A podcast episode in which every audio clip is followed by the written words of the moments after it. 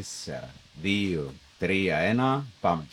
Ιδιαίτερος τύπος νούμερο 41, Ανδρέας Γιόρτσιος. Πριν να ξεκινήσουμε ξανακάμνω την μεγάλη εισαγωγή και κοφκούσα σας το πιναρκή γιατί είναι τα πρώτα λίγα δευτερόλεπτα που διάτε προσοχή.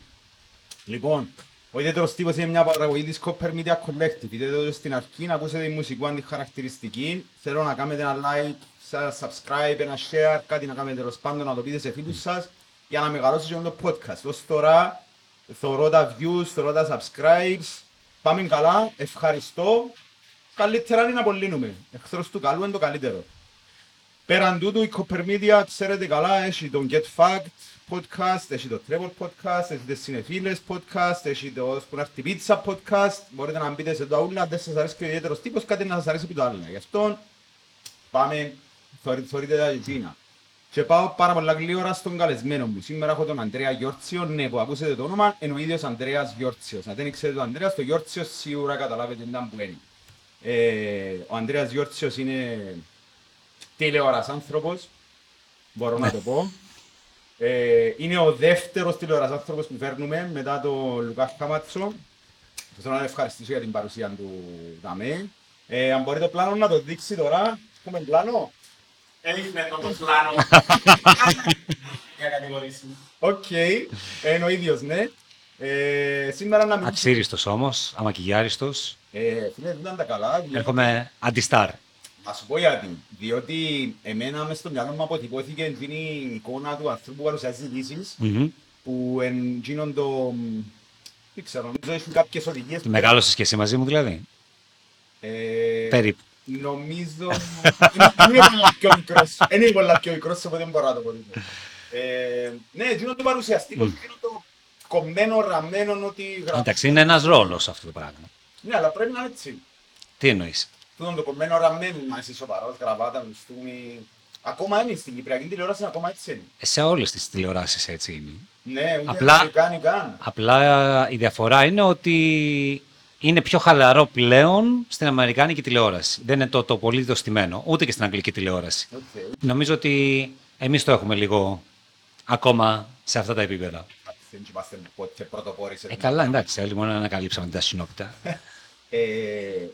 Ε, γιατί πρέπει να είναι έτσι. Και εντάξει, εννοείται ότι το, το χαλαρό πάλι με teleprompter, με το, το ρολό που περνά. ναι, το auto-cue, teleprompter, όπως το λένε όλοι κλπ. Ναι. Μπράβο. Απλά είναι πιο χαλαρή οι, λέξ, οι λέξεις που χρησιμοποιεί, το λεξιλόγιο, δεν μπορεί να είναι χαλαρή. Και το ύφος της παρουσίασης πιο χαλαρό. Οκ. Δηλαδή πιο, πιο άμεσο, πιο καθημερινό και όχι τόσο στημένο. Και άλλωστε και κάτι τέτοιο ήταν και αυτό όταν έκανα εγώ το 97-98. Το δελτίο ήταν μέχρι τότε ήταν αυτό. Ναι, ναι, μπράβο, θυμούμαι την πόζα. Η πόζα και το ένα χέρι πάνω στο άλλο. Όταν ήρθα το 97 στην Κύπρο, αυτό ήταν. Οπότε όλο αυτό που έκανα εγώ με την κίνηση των χεριών, με το χαμόγελο, με το πιο χαλαρό ύφος, ε, πιο body language, ήταν κάτι, κάτι διαφορετικό για τα δεδομένα εκείνη την εποχή. Εσύ είναι πιο νεαρός, εσύ είναι- ήταν και πιο έτσι... Ναι, αυτό ήταν μεγάλο θέμα γιατί μικροέδειχνα από μικρός. Ναι. Ναι, και, και, και το στύψο έτσι λίγο πιο... Όχι πιο extreme, πιο νεανικό. Είναι πιο νανικό, ναι. Χρωματιστά τα πουκάμισα, τις πιο παρδαλείς παπάτες. Ήταν η μόδα, ρε φίλε τότε, εντάξει. Ε, ναι, Εγώ ήμουν in fashion, συγγνώμη κιόλας. Ήρθα την εποχή του Gianni Versace, που ήταν το πολύχρωμο όλο αυτό. Κάνουν κάποια νοήματα από την παραγωγή. Φυσικά εν ακούνται μετά από το σύγχρονο Ναι. σύστημα ε, ακύρωσης ήχου, οπότε δεν θα ακουστεί. Νομίζετε. Οκ. Λοιπόν, ε, εκπαιδεύτηκες σε αυτό το πράγμα, στην παρουσίαση των ειδήσεων. Ακόμα κάνουν στο με το, το Ποιο; ένα πάνω στο άλλο. Ε, ναι, εντάξει, τώρα το έκανα εδώ, έμεινε εδώ. Ε, εκπαιδευόμαστε. Όταν έκανα τις σπουδές στη δημοσιογραφία και έκανα τηλεοπτική παραγωγή, ε, κάναμε πώς παρουσιάζουμε ένα δελτίο ειδήσεων. Το πώς το παρουσιάζουμε δεν είναι κάτι που ανακαλύπτουμε εμείς, αυτό που ακριβώς είπα. Εντάξει, όλοι ακολουθούν ένα μοντέλο, ένα μοτίβο και συνήθως όλοι ακολουθούν το μοντέλο το αμερικάνικο. Ε, αυτό τουλάχιστον ακολουθούσε η ελληνική τηλεόραση, αυτό ακολουθούσαν στις σχολές στην Ελλάδα, αυτό ακολουθεί η Κύπρος. Ε, εκπαιδεύεσαι. Μαθαίνεις να μιλάς μπροστά σε μια κάμερα. Το ότι, ο, το ότι είσαι στημένος, το ότι έχεις αυτό το φυσικ, το ότι υπάρχει το κοστούμι γραβάτα, το ότι υπάρχει το γραφείο κλπ. είναι όλα subliminary. Είναι όλα γιατί πρέπει να στείλεις υποσυνείδητα Μέρος του- μηνύματα. μέρος Είναι, του ρόλου. είναι μέρος του ρόλου. Το ότι έχεις ένα authority, μια Ναι. εξουσία σε αυτό που σε κοιτάει. Όπως ας πούμε, αν θα πας στον διευθυντή μιας εταιρείας, σε ένα γραφείο, θα καθίσεις εκεί και θα περιμένεις μπροστά, όπως κάθεται αυτό από το γραφείο από εκεί, αμέσως δημιουργεί την απόσταση. Κάθεσαι λοιπόν και βλέπεις και ακούς αυτά που έχει να σου πει. Ναι. Ε, στο υποσυνείδητό σου δηλαδή απευθύνεται κυρίως όλο αυτό το πράγμα. Γι' αυτό και οι ειδήσεις έχουν αυτό το μοτίβο παγκοσμίως. Δηλαδή δεν θα δεις άντρα παρουσιαστή χωρίς κοστούμι γραβάτα να παρουσιάζει ειδήσεις. Και από κάτω κοντό... Από κάτω μπορεί να είναι οπωσδήποτε. Όπως είναι και τώρα εδώ, εγώ με την ε, Βερμούδα κλπ. Έχει γίνει και ακόμα γίνεται. Ε, με το Νομίζω πριν σιγά. ένα μήνα το είδα στο BBC να συμβαίνει. Α, Ναι, μπράβο που σηκώστηκε. Ναι. Όχι, σηκωστήκε που τον πήρε η κάμερα του ανοιχτού του πλάνου που, που όταν, ανοίγει, ξε- όταν ξεκινάει το δελτίο και παίρνει ένα κεντρικό πλάνο, το πλάνο τον πήρε από το πλάι. Και στο πλάι φαινόταν κάτω από το τραπέζι ότι φοράει τη βερμούδα, τα αθλητικά παπούτσια και από πάνω ήταν το πουκάμι στο γραβάτα και σακάκι. Νομίζω πουλήσαν τον σκηνοθέτης έτσι. Ε, εκεί ναι. Κάτι έγινε, ναι. Κάτι τέτοιο μπορεί να γίνει. Έχει συμβεί σε όλους μας και εγώ το έχω κάνει και νομίζω όλοι το έχουμε κάνει αυτό το πράγμα. Ειδικά άμα οι συνθήκες είναι όπως είναι η σημερινή με 40 τόσους βαθμούς, δεν πας με full κοστούμι στο δελτίο. Ειδικά όταν δεν πρέπει να έχει αυτό το στυλ του όρθιου. Κάτι το οποίο είναι τα τελευταία χρόνια που έχουν υιοθετήσει πάρα πολλά δελτία. Το να φαίνεται ο παρουσιαστής ολόκληρος, οπότε εκεί αναγκαστικά φοράς ολόκληρο το κοστούμι. Περπατούν κιόλας μέσα στο Ναι, πλάνο. Είπα, ναι. Πάμε τώρα στο επόμενο θέμα ότι περπατούν Ναι. κυριολεκτικά και πάμε στο επόμενο θέμα. Εντάξει, ήταν και- και όλα αυτά. Ήταν... Θυμάμαι το 97-98 όταν ήρθα εγώ τότε στο Σίγμα που κάναμε και λέγαμε πάμε στο στούντιο 2, πάμε στο στούντιο 3, πάμε στο στούντιο 4 και ήταν βασικά γωνίες απέναντί μου. Εντάξει, απλά ήταν διαφορετικό παράθυρο και έλεγες Πάμε στο στούντιο 2 στο Χρήστο, ας πούμε, για τα διεθνή. Ναι. Πάμε στο στούντιο 3, στον Δημήτρη. Δημήτρη. Στο Δημήτρη, ας πούμε, ναι, για άλλες ειδήσεις από την, από την τοπική επικαιρότητα. Είναι τα που έγινε στην Τρούσα. Στην Eurovision. Στην Eurovision. Α, οκ. Ναι. Ε, και που τον κάφκει τον καθένα. Μάλιστα, οκ. Ναι. Ε, να πάμε και σε εκείνον. Πρώτα θέλω να μου πεις, εσύ είσαι καλαμαράς Καλαμαράς, 100%. και δεν τρως θες Κύπρο. Με πρόταση. Εγώ είμαι κουβαλητός. Οκ. Έτσι, για να ξεκαθαρίζουμε τα πράγματα, δεν είμαι οικονομικός μετανάστης, είμαι κουβαλητός. Ήρθαν, με βρήκαν και με κουβαλήσαν στην Κύπρο. Οκ. Γιατί κάποια στιγμή τέθηκε και αυτό το θέμα και να το διευκρινίσω για άλλη μια φορά για όσους το ξεχάσανε. Alright. Ήρθε, με βρήκε ο Κωστής Χατζικοστή στη Θεσσαλονίκη, μου έκανε την πρόταση να έρθω στο Σίγμα για παρουσίαση δελτίων. Εγώ εκείνη την εποχή σκεφτόμουν να κατέβω από τη Θεσσαλονίκη στην Αθήνα και λέω δεν κατεβαίνω και στην Κύπρο ένα εξάμηνο, γιατί η πρόταση έγινε Νοέμβριο. Για να ερχόμουν να παρουσιάζω το δελτίο από τον Ιανουάριο. Οπότε η σεζόν τελειώνει Ιούνιο και λέω: Οκ, πάω ένα εξάμηνο στην Κύπρο, να βάλω στο βιογραφικό μου ότι έκανα και εξωτερικό. Μάλιστα. Έτσι ήταν για την Ελλάδα τότε, ναι, ότι έκανε και ένα εξάμηνο εξωτερικό και μετά το καλοκαίρι να κάνω τις επαφές μου για να πάω στην Αθήνα. Ε, στο εξάμεινο είπα δεν κάθομαι άλλο ένα χρόνο. Και μετά έκατσα άλλο ένα χρόνο και μετά έκατσα άλλο ένα χρόνο. Τούτο είναι η κυπριακή πραγματικότητα, η κυπριακή ρουτίνα τρώησε. Τρώησε, δεν το καταλάβεις. Σιγά σιγά. Εντάξει, κοίταξε να σου πω. Το 2000-2001 εκείνη τη σεζόν έκανα κουβέντες για να πάω στην Ελλάδα, να επιστρέψω. Ε, προέκυψαν δηλαδή πάλι δύο προτάσεις για να πάω στην Αθήνα. Στην πορεία όμως από την ώρα που έγινε η πρόταση μέχρι να πάω να τη συζητήσω, άλλαξε το περιεχόμενο της πρότασης. Οκ. Ε, δηλαδή τότε έγινε μια πρόταση για να πάω στον Αντένα Ελλάδος. Ήταν η εποχή που έφυγε ο Τέρενς Κουίκ και ψάχνανε να βρουν ένα καινούργιο πρόσωπο για να το ταυτίσουν με το δελτίο. Γιατί ήταν η εποχή που, τα, που οι παρουσιαστές ήταν ταυτισμένοι με τα δελτία. Χατζηνικολάου, Mega. Τέρενς Κουίκ, Αντένα. Έλλη Στάη, ΣΚΑΪ. Α, οπότε εκείνη την εποχή λοιπόν Μαλέλης, Σταμάτης Μαλέλης, πώς είσαι ήταν στο Star. Τσίνος με Ναι. το πολυφόντο ρολόι. Ναι. Ε, Αλλά εκείνο είναι ένα σκηνοθέτης του δελτίου, όχι παρουσιαστής. Δεν θέλω να παρουσιαστείς. Ε, ο, ο Δρακάκης. Ο Θοδωρής, Δρακάκης, με το ο βιβλίο, με το ρολόι, το, ναι, και τα γυαλιά, τα, έτσι, τα χαρακτηριστικά. Και μέχρι να πάω από την Κύπρο στην Αθήνα για να συζητήσω την πρόταση, η πρόταση άλλαξε, έγινε αντί να παρουσιάζω το νυχτερινό δελτίο, να παρουσιάζω το μεταμεσονύχτιο. Που ήταν μία η ώρα το βράδυ, μία μισή. 15 λεπτά. Ναι, τέλος πάντων αυτό. Ε, και υπήρχε βεβαίως και διαφορετική οικονομική Τίμης. αντιμιστία. Και εκεί ήταν που είπα όχι. Επέστρεψα πίσω. Μετά από ένα εξάμεινο ξανά έγινε μια κουβέντα. Πάλι τότε ήταν που θα έκανε ο Κόκαλης στο TV Magic του Πειραιά ένα τύπου CNN ειδησιογραφικό 24ωρου βάσεως με τη τάχα. Θα ήταν η Μαρία Κούκλη, ο Τσίμας κλπ. Και μου- με πήραν τηλέφωνο, πήγα ξανά, μίλησα. Και μετά όταν ήρθα πίσω είπα ότι δεν γαμείς, κάτσε τα με που είσαι, μια χαρά είσαι. Την Κύπρο είναι Σαν την Κύπρο ενέχει. Ε, εντάξει. Η αλήθεια είναι ότι, κοίταξε, άρχισε η καριέρα μου να παίρνει λίγο αρκετά την ανιούσα, οπότε ε, είπα ότι δεν υπάρχει λόγος να κάθομαι να σκέφτομαι θα επιστρέψω πίσω. Α αφοσιωθώ εδώ. Ούτως ή άλλως έκανα μεγάλη προσπάθεια, πρέπει να πω, γιατί ήρθα στην Κύπρο μη γνωρίζοντας τίποτα. χωρίς διασυνδέσεις. Κανέναν δεν ήξερα. Το μόνο που ήξερα για την Κύπρο ήταν ότι ε, πρόεδρος της είναι ο Γλάφικο Κληρίδης. Πριν τον Γλάφικο Κληρίδη ήταν ο Σπύρος Κυπριανός. Ο Σπύρος Κυπριανό είναι ο κουμπάρος της Άννας Βύση που την πάντρεψε. τούτα. Ω τζαμέ. Ε, το χαλούμι δεν το ήξερα πολύ γιατί δεν το έτρωγα. Ναι. Ε, οπότε αυτά ήταν που ήξερα για την Κύπρο. Οπότε αντιλαμβάνεσαι ότι όταν ήρθα, όχι έπεσα με τα μούτρα στο διάβασμα, γιατί έπρεπε να ξέρω ποιος είναι ποιος, έπρεπε να κάνω συνεντεύξεις στα δελτία, έπρεπε να ξέρω ποιος είναι αυτός που είναι απέναντί μου, τα κόμματα, τις πολιτικές. Εντάξει, το Κυπριακό δεν κατάφερα μέχρι τώρα να το μάθω καλά. Κανένας δεν το ξέρει. Όλα αυτά τα χρόνια. Κανένας δεν το ξέρει. Πίστεψέ με, κανένας δεν το ξέρει. Ναι, αλλά σε όλα τα υπόλοιπα μπήκα πολύ έτσι γρήγορα στα βαθιά. Και είπα ότι οκ, γιατί όλη αυτή η προσπάθεια που έκανα γιατί να την παρατήσω. Μμμ. Και έτσι είπα οριστικά και αμετάκλητα ότι το σπίτι μου είναι δαμέ. Αγόρασα και σπίτι Οκ. και έμεινα δαμέ. Άρα, αν το υπολογίσεις σε παραπάνω χρόνια Κύπρο με Ελλάδα. Όχι ακόμα. Α, κοντεύει. Κοντεύκω, αλλά δεν είμαι ακόμα. είμαι στο 20... 27-23. Α, α, χάνουμε την Ναι. Χάνουμε. Να κερδίσουμε όμως, πρέπει να πάει. Λοιπόν, ε, ε, ε, μεταπίδηση της πολύ το σκέφασα, μεταπίδηση. Λάθος έκανα. Ναι. Αλλά τέλος πάντων. Επήες σε διάφορα κανάλια στην Κύπρο. Ήσουν... Στο ΡΙΚ, μετά το Σίγμα πήγα στο ΡΙΚ δύο χρόνια. Όχι. Οκ. Ε, μετά το Σίγμα πήγα στο ΡΙΚ δύο χρόνια. Μετά έκανα μια διακοπή για διαφημίσεις, ε, που λένε ένα διάλειμμα. Γιατί εκείνη την περίοδο ε, ήμουνα στο Φιλελεύθερο, στα περιοδικά του Φιλελεύθερου, στο, στο ράδιο Σφαίρα που είχα αναλάβει και τη διεύθυνση του προγράμματος του σταθμού. Μετά πήγα στον Αντένα, έκατσα στον Αντένα 3,5-4 χρόνια, έφυγα, ξανά έκανα ένα διάλειμμα, ξαναπήγα στον Αντένα, ξαναέφυγα και μετά έκανα στροφή στην καριέρα μου σαν την Άντζελα κι εγώ. Και πιες στο Και πήγα στο ΡΙΚ με το Happy Hour, ναι. Που εκεί πλέον είπα ότι τελείωσε το κομμάτι των, των ειδήσεων. Τούτον το, τούτον το πήγαινε, έλα, ε, ε, ενώ ψάχνοντας το, ε, εν πραγματική καριέρα στην Κύπρο, δηλαδή, ε, εν υγιές το πράγμα να γίνεται. Γιατί, συ- όπως είπες και στην Ελλάδα, συνδέεις πιο παλιά. Ναι, παλιά συνέβαινε αυτό. Ναι. Ναι. Ε, νομίζω ότι γίνεται λίγο στην Κύπρο. ναι. ναι, κοίταξε, έχει κόσμο που ακόμα μου λέει για το Σίγμα. Ναι. Τόσα χρόνια μετά, 20 χρόνια μετά, που με βλέπουν και μου λένε ακόμα για το Σίγμα. Ξέρεις, έτσι. Δηλαδή, όχι ότι είμαι ακόμα, αλλά επειδή ταύτισαν εμένα την εικόνα μου με το Σίγμα τότε, πολλοί μου λένε ακόμα γι' αυτό.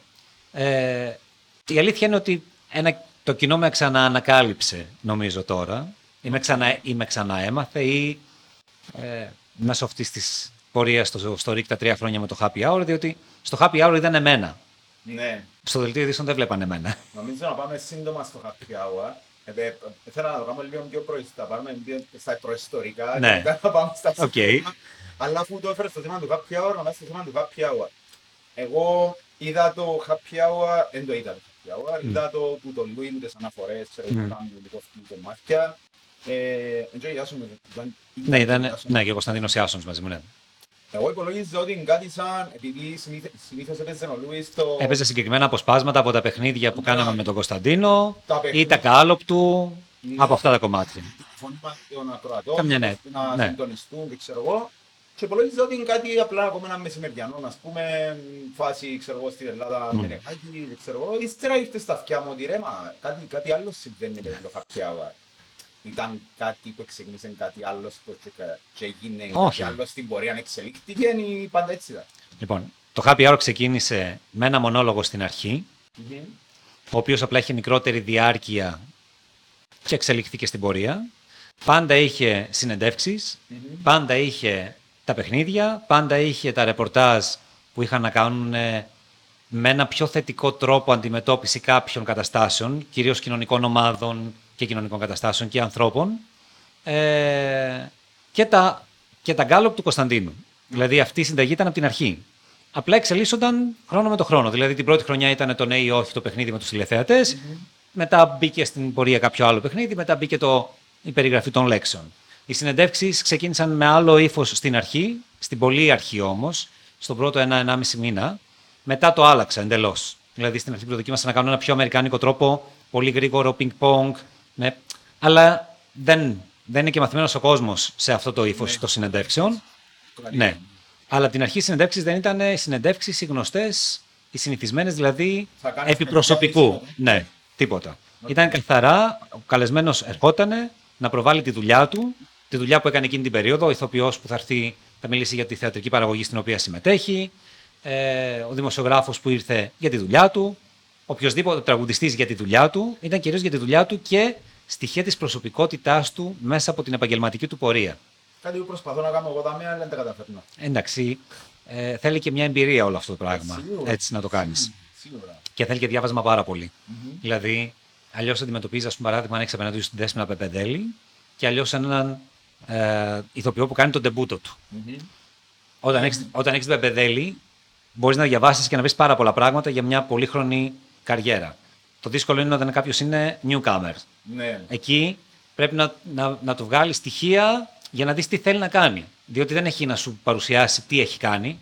Έχει τύχει, ας πούμε, να κάνουν. Να έρθουν, και αυτό είναι επίσης μια επιτυχία που έκανα στο happy hour, διότι μέχρι πριν το happy hour οι νέοι ηθοποιοί δεν είχαν ένα πεδίο ή ένα βήμα να μιλήσουν.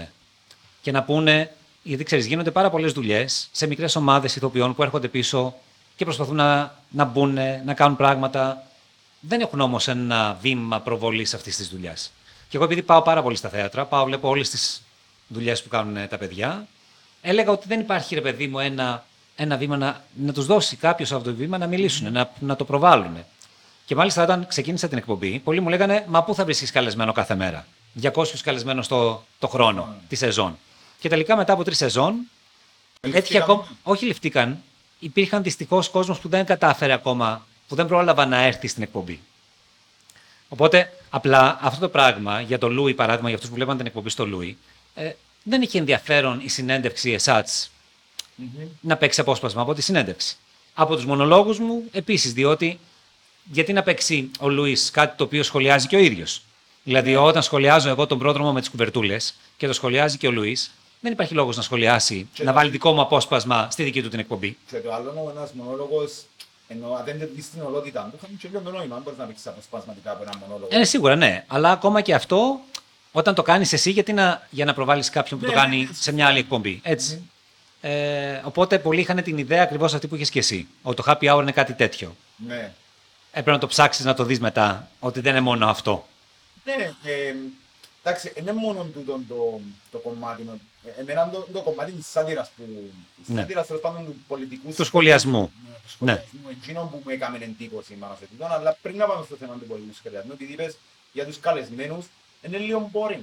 Ποιο; Το να, το να έρθει κάποιος να μιλήσει για τη δουλειά του, δηλαδή ένας ηθοποιός. Ναι. Ε, λίγο boring προς το κοινό, όχι προς εσένα, ούτε προς τον ίδιο εννοείται, αλλά είναι ένα format που ε, ε, κούραζε σε κάποιες φάσεις. Όχι, Στο να σου πω γιατί. free. Να σου πω ποια είναι η διαφορά.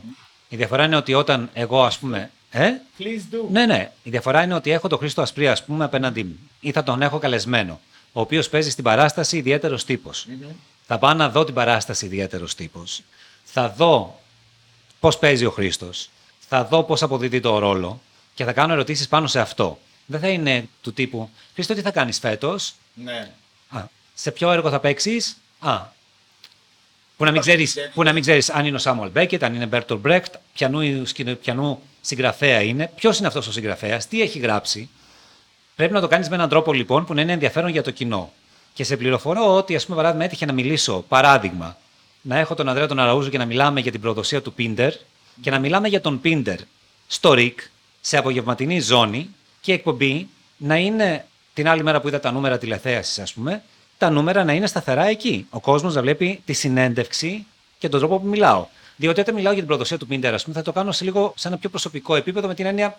Χρήστο, ας πούμε, παράδειγμα, θυμάμαι τώρα, ε, πώς αντιμετωπίζεις την προδοσία. Όχι σε προσωπικό τόσο επίπεδο, σε επαγγελματικό. Τα πισόπλατα μαχαιρώματα, το οτιδήποτε κλπ. Έχει ένα ενδιαφέρον λοιπόν ο κόσμος να ακούσει αυτό το πράγμα. Αν έχω την Ανίτα Σαντορινέου, που είναι γνωστή η πορεία της, αλλά πήγα την είδα στο περιέρωτο και άλλων τεινών και μιλάει του Μπρέχτ, που ήταν κομμάτια, μια σειραφή από διάφορα πράγματα του Μπρέχτ. Δεν θα κάτσω να κάνω ανάλυση για τον Μπρέχτ στο κοινό το απογευματινό. Αλλά θα πάρω στοιχεία της παράστασης που μιλάει για την προσφυγιά, για τον πόλεμο, για τον έρωτα και να τα κάνω με έναν τρόπο που να, που να απαντήσει η καλεσμένη μου σε αυτά, που ταυτόχρονα βάζει μέσα και κομμάτια και της παράστασης και της προσωπικότητάς της. Κατάλαβες ποια είναι η διαφορά; Ναι, Είναι, πολύ, είναι, είναι θέμα του πώς προσεγγίζεις τον καλεσμένο σου να έχει ενδιαφέρον για το κοινό και να ακούσει κάτι διαφορετικό από όλα αυτά που έχει ακούσει όλα αυτά τα χρόνια. Το να έχω τον Στέλιο τον Καυκαρίδη απέναντί μου, ας πούμε, και να μιλάει. Και να ξέρεις, πρέπει να ξέρεις την πορεία του όμως. Να ξέρεις τι έχει κάνει, να τον έχεις δει στο θέατρο και να πιαστείς από κάπου.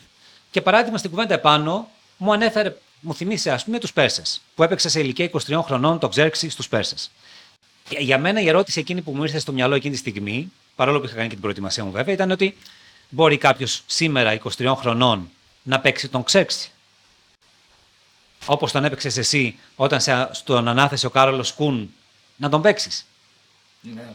Και εκεί βγάζω, ας πούμε, το ενδιαφέρον του γιατί σήμερα ένα παιδί 23 χρονών που έχει τελειώσει δραματική σχολή δεν μπορεί να παίξει τον Ξέρξ. Κατάλαβες ποια είναι η διαφορά; Κατάλαβα ποια είναι η διαφορά, επίσης κατάλαβα γιατί ήταν τόσο καλό και τα νούμερα επαναμένα, γιατί τα νούμερα είναι και τα Ναι. τα νούμερα, επειδή εκτός του ότι το, δηλαδή στο διάβασμα, και δηλαδή να πάω να δω την παράσταση, αλλά και εγώ μπορώ να πάω να δω την παράσταση, αλλά εγώ επειδή δεν είμαι, δεν ξέρω τι θέατρο, δεν είμαι θεατρόφιλος. Ναι. Ε, ε, ε, λέω ότι δεν ξέρω επειδή δεν θέλω να μάθω, αλλά επειδή δεν, δεν καταλάβω, ε, δεν, δεν το έχω ας πούμε. Αλλά επειδή είσαι έναν, από από ό,τι καταλαβαίνεις και τον τρόπο που μιλάς, είναι έναν που τα πάθεις, ένα, ένα πράγμα που αγαπάς Μμ. και μπορείς να το καταλάβεις και μετάφερες το στην εκπομπή του το πράγμα, άρα κάποιος που το βλέπει, ε, βλ- βλέπει το με ενδιαφέρον, έστω και αν δεν καταλαβαίνει το θέατρο. Ναι, Ε, πρόσεξε ποια είναι η διαφορά. Ναι. Αυτό που σου είπα ότι ξέρω ποιο ήταν το κοινό. Ποιοι βλέπανε την τηλεόραση απέναντι. Δηλαδή, μπορεί να την έβλεπε παράδειγμα κάποιος ο οποίος καταλάβει και κάποιος που δεν καταλάβει. Μπορεί να έβλεπε και η κυρία Μαρούλα στο χωριο και μπορεί να έβλεπε και ένας καθηγητής πανεπιστημίου, ένας κυβερνητικός που πάει θέατρο. Το μυστικό στην τηλεόραση είναι να ξέρεις σε ποιο κοινό απευθύνεσαι. Ναι, σίγουρα. Έτσι. Και να το κάνεις με έναν τρόπο που να μην κάνεις ούτε επίδειξη γνώσεων, αλλά να είναι κατανοητό και στον τελευταίο τηλεθεατή που σε βλέπει γιατί πράγμα μιλάς. Να μην κάθεται με την απορία. Είναι τα που μου μιλάλουν τώρα τούτοι. Αυτό, αυτό δεν είναι εύκολο. Συμφωνώ μαζί σου. Εγώ ακόμα έναν στοιχείο που θέλω να προσθέσω, χωρίς να θέλω να φέρω τίποτε πίσω να μου είπες, είναι ότι αν παρακολουθείς δύο ανθρώπους ή τρεις ανθρώπους που συζητούν με ενδιαφέρον, ε, κάτι και παθιάζονται με εκείνο το πράγμα και ε, Μμ. αρέσκουν του, διότι αν έρθεις να ρωτήσεις τον, τον Καυκαρίδη, τον, τη Σαντορινέου ή την Πεμπεδέλη, έναν νέο ηθοποιό, πάνω στο θέμα του, ακόμα, ακόμα και εκείνος βλέπεις ότι θε- αν αυτή να μάθει και του και λαλεί, Ναι. «OK, ναι, ένα πράγμα που μου αρέσει και ένα πράγμα που μου αγαπά και μπορώ να απαντήσω στην τηλεόραση, δεν είναι κάτι τυπικό που ναι, θα πάω που το καλοκαίρι, ναι, θα πάω ταξίδι, έχω τέτοιες παραστάσεις, τέλειωσε, κλασικό. Μόνο εκείνο ότι μια παράσταση έχει ενδιαφέρον του τους συμμετέχοντες προκαλεί και τον άλλον κόσμο να συμμετέχει. Ρε, κάτι, κάτι λαλούν τούτοι δαμέ, κάτι Ναι. ναι. να ακούσουμε τι λαλούν, έστω και αν δεν κάνουμε το νόημα. Όχι, ναι, απλά βρίσκουν. Ναι, ναι. Ε, συμβαίνει. Ε, η- συγκεκριμένα θυμάμαι, ας πούμε, με την Παπεδέλη, η συνέντευξη ήταν 44 λεπτά. Δηλαδή, Οκ. στο, στην ενδοεπικοινωνία, η παραγωγός μου, η Αλεξία Μουταφίδου, μιλούσαμε και συνεννοούμασταν. Δεν θα παίξουμε αυτό, δεν θα παίξουμε εκείνο, δεν θα παίξουμε το άλλο, γιατί πήγαινε η κουβέντα τόσο, κυλούσε τόσο όμορφα και είχε τόσο ενδιαφέροντα πράγματα να πει. Και μετά την άλλη μέρα, όταν ήρθαν τα νούμερα, που δεν είναι βεβαίως. Για μένα δεν ήταν ποτέ σκοπός, απλά τα παρακολουθώ σαν εργαλείο. Το παρακολουθούσα σαν εργαλείο για να ξέρω αν, παράδειγμα, κάποιος σημείο της εκπομπής κάνει κοιλιά. Και ήταν σε πληροφορώ όλο το 45 λεπτό σταθερά κολλημένο εκεί στο 19-20%. Ε, που ήταν μεγάλο νούμερο βεβαίως και για την απογευματινή ζώνη και για την εκπομπή. Αλλά έδειχνε ότι ο κόσμος είχε ενδιαφέρον παρακολουθεί. Δεν έφυγε. Δεν άλλαξε κανάλι ε, που όταν τελείωσα είχα έτσι μια. είχα την περιέργεια. Άραγε εντάξει, έμεινε ο κόσμος ή έφυγε. Αλλά δεν μπορείς να φύγεις. Δηλαδή, όταν έχεις και αυτή τη γυναίκα απέναντί σου με τον τρόπο που μιλάει, δεν μπορείς να φύγεις. Ναι, μαγνητίζει. Ναι. Ε, και όσο δεν το κοινό της τόσα χρόνια. Αλλά το ίδιο, σε περιλο- συ- το ίδιο συνέβαινε και με άγνωστα πρόσωπα. Κάτι το οποίο έκανε αυτή η εκπομπή ήταν ότι δεν είχε σημασία ποιος ήταν καλεσμένος. Δηλαδή, μπορεί να είχε τη μια μέρα τη Δέσποινα Πεπεδέλη και την άλλη μέρα έναν newcomer ηθοποιό και τα νούμερα δεν είχαν τεράστια διαφορά από τη μία μέρα στην άλλη. Ο κόσμος ενδιαφερόταν να δει και να μάθει νέα πρόσωπα. Ότι υπάρχουν και αυτά τα νέα πρόσωπα. Μιλάς συνέχεια για τα νούμερα και έχω απορία. Ναι. Ε, βλέ, βλέπεις τα νούμερα σαν τρόπο να αξιολογήσεις τη δουλειά σου. Είπες ένα στοιχείο ότι εν το πώς να... Μμμ. Αν πάμε καλά ή αν δεν πάμε καλά, να Ναι. αλλάξω κάτι. Αλλά είναι και τρόπος αξιολόγησης, δηλαδή είμαι καλός ή είμαι καλός. Όχι. Okay. είναι, σε ό,τι αφορά τα νούμερα, είναι αν αυτό που κάνεις έχει ενδιαφέρον να το δει το τηλεοπτικό κοινό. Το αν είμαι καλός ή όχι δεν θα σου το πούν τα νούμερα. Okay. Τι θέλω να σου πω; Άλλα πράγματα θα σου το πούν, διότι υπάρχουν πράγματα που γράφουν και νούμερα που δεν σημαίνει ότι κάποιος επειδή γράφει νούμερα είναι και καλός. Έτσι. Ε, γιατί εξαρτάται, υπάρχουν και προγράμματα και, και στην ελληνική τηλεόραση και στην κυπριακή, θεωρώ, που δεν θα είχα. Εγώ, αν θα ήμουν, ας πούμε, παράδειγμα, δεν θα το βλέπα. Ναι. Έτσι. Αλλά ο κόσμος το βλέπει. Αυτό δεν σημαίνει ότι επειδή το βλέπει ο κόσμος είναι κατά ανάγκη καλό. Απλά του αρέσει και αυτού του είδους η τηλεόραση. Ναι. Και αντίστοιχα κάτι που δεν το βλέπει δεν σημαίνει Δεν σημαίνει ότι δεν είναι καλό. Επίσης έχουν κάποιες ποιοτικές, ε, πα- ε, θυμούμαι, εκπομπές που Ναι. βγαίνουν από την EarthSat.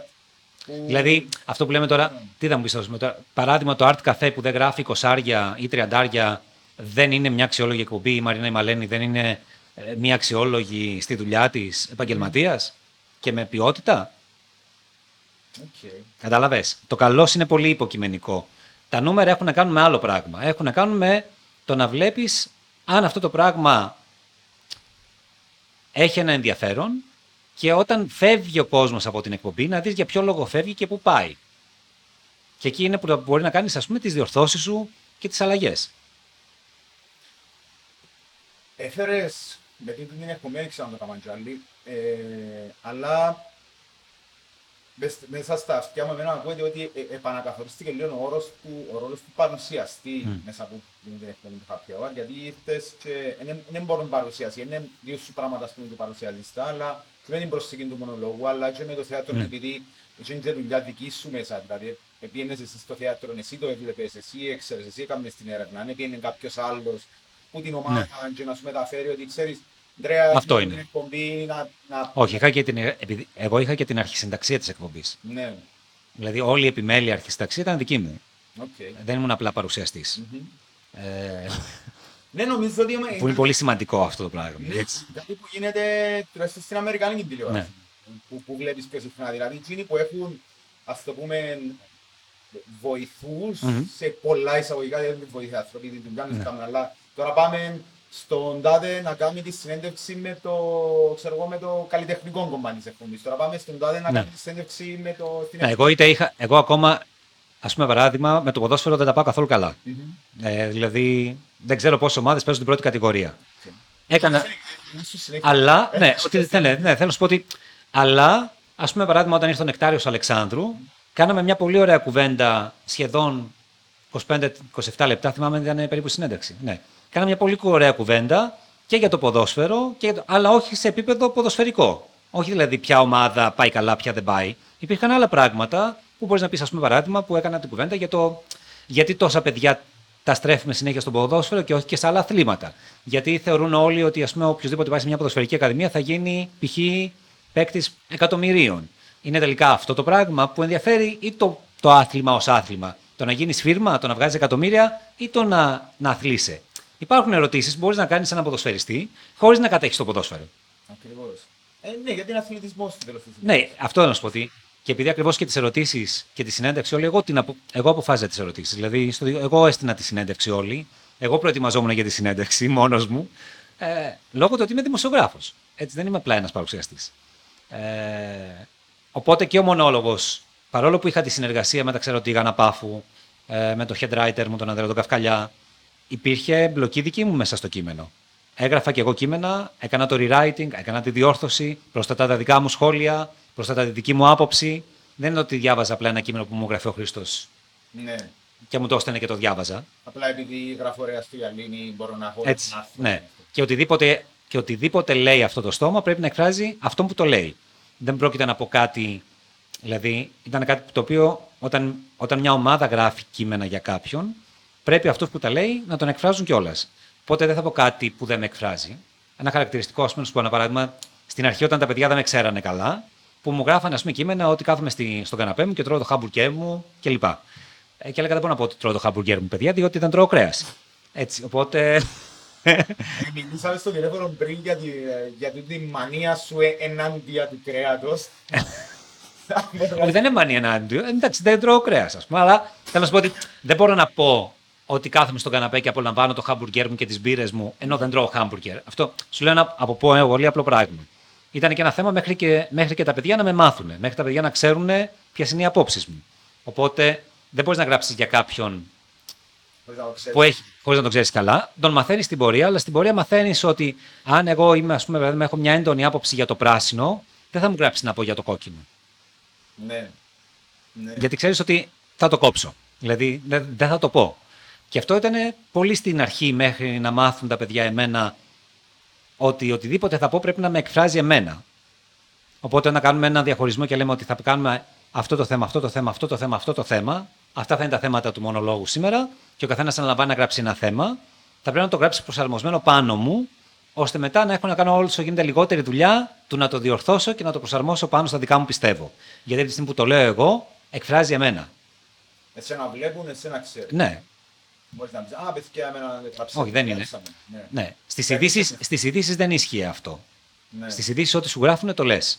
Και εκεί δεν έχεις και το δικαίωμα βέβαιω να σχολιάσεις. Δεν, δεν σχολιάζεις τις ειδήσεις. Ενώ Αυτό είναι τόσο αποστειρωμένα. απλά είναι, που, ναι, είναι, είναι η παρουσίαση του το τι έγινε. Ενώ εδώ ήταν πολύ διαφορετικό. Από τη στιγμή που πρέπει να, να βάλω μέσα το δικό μου στοιχείο, έπρεπε να με εκφράζει κιόλας. Πριν που δεν ξανάκανες κάτι τέτοιο. Όχι. Αλλά έχει 10 χρόνια που ήθελα να το κάνω. Σε τεχνικά, ούτε- Όχι.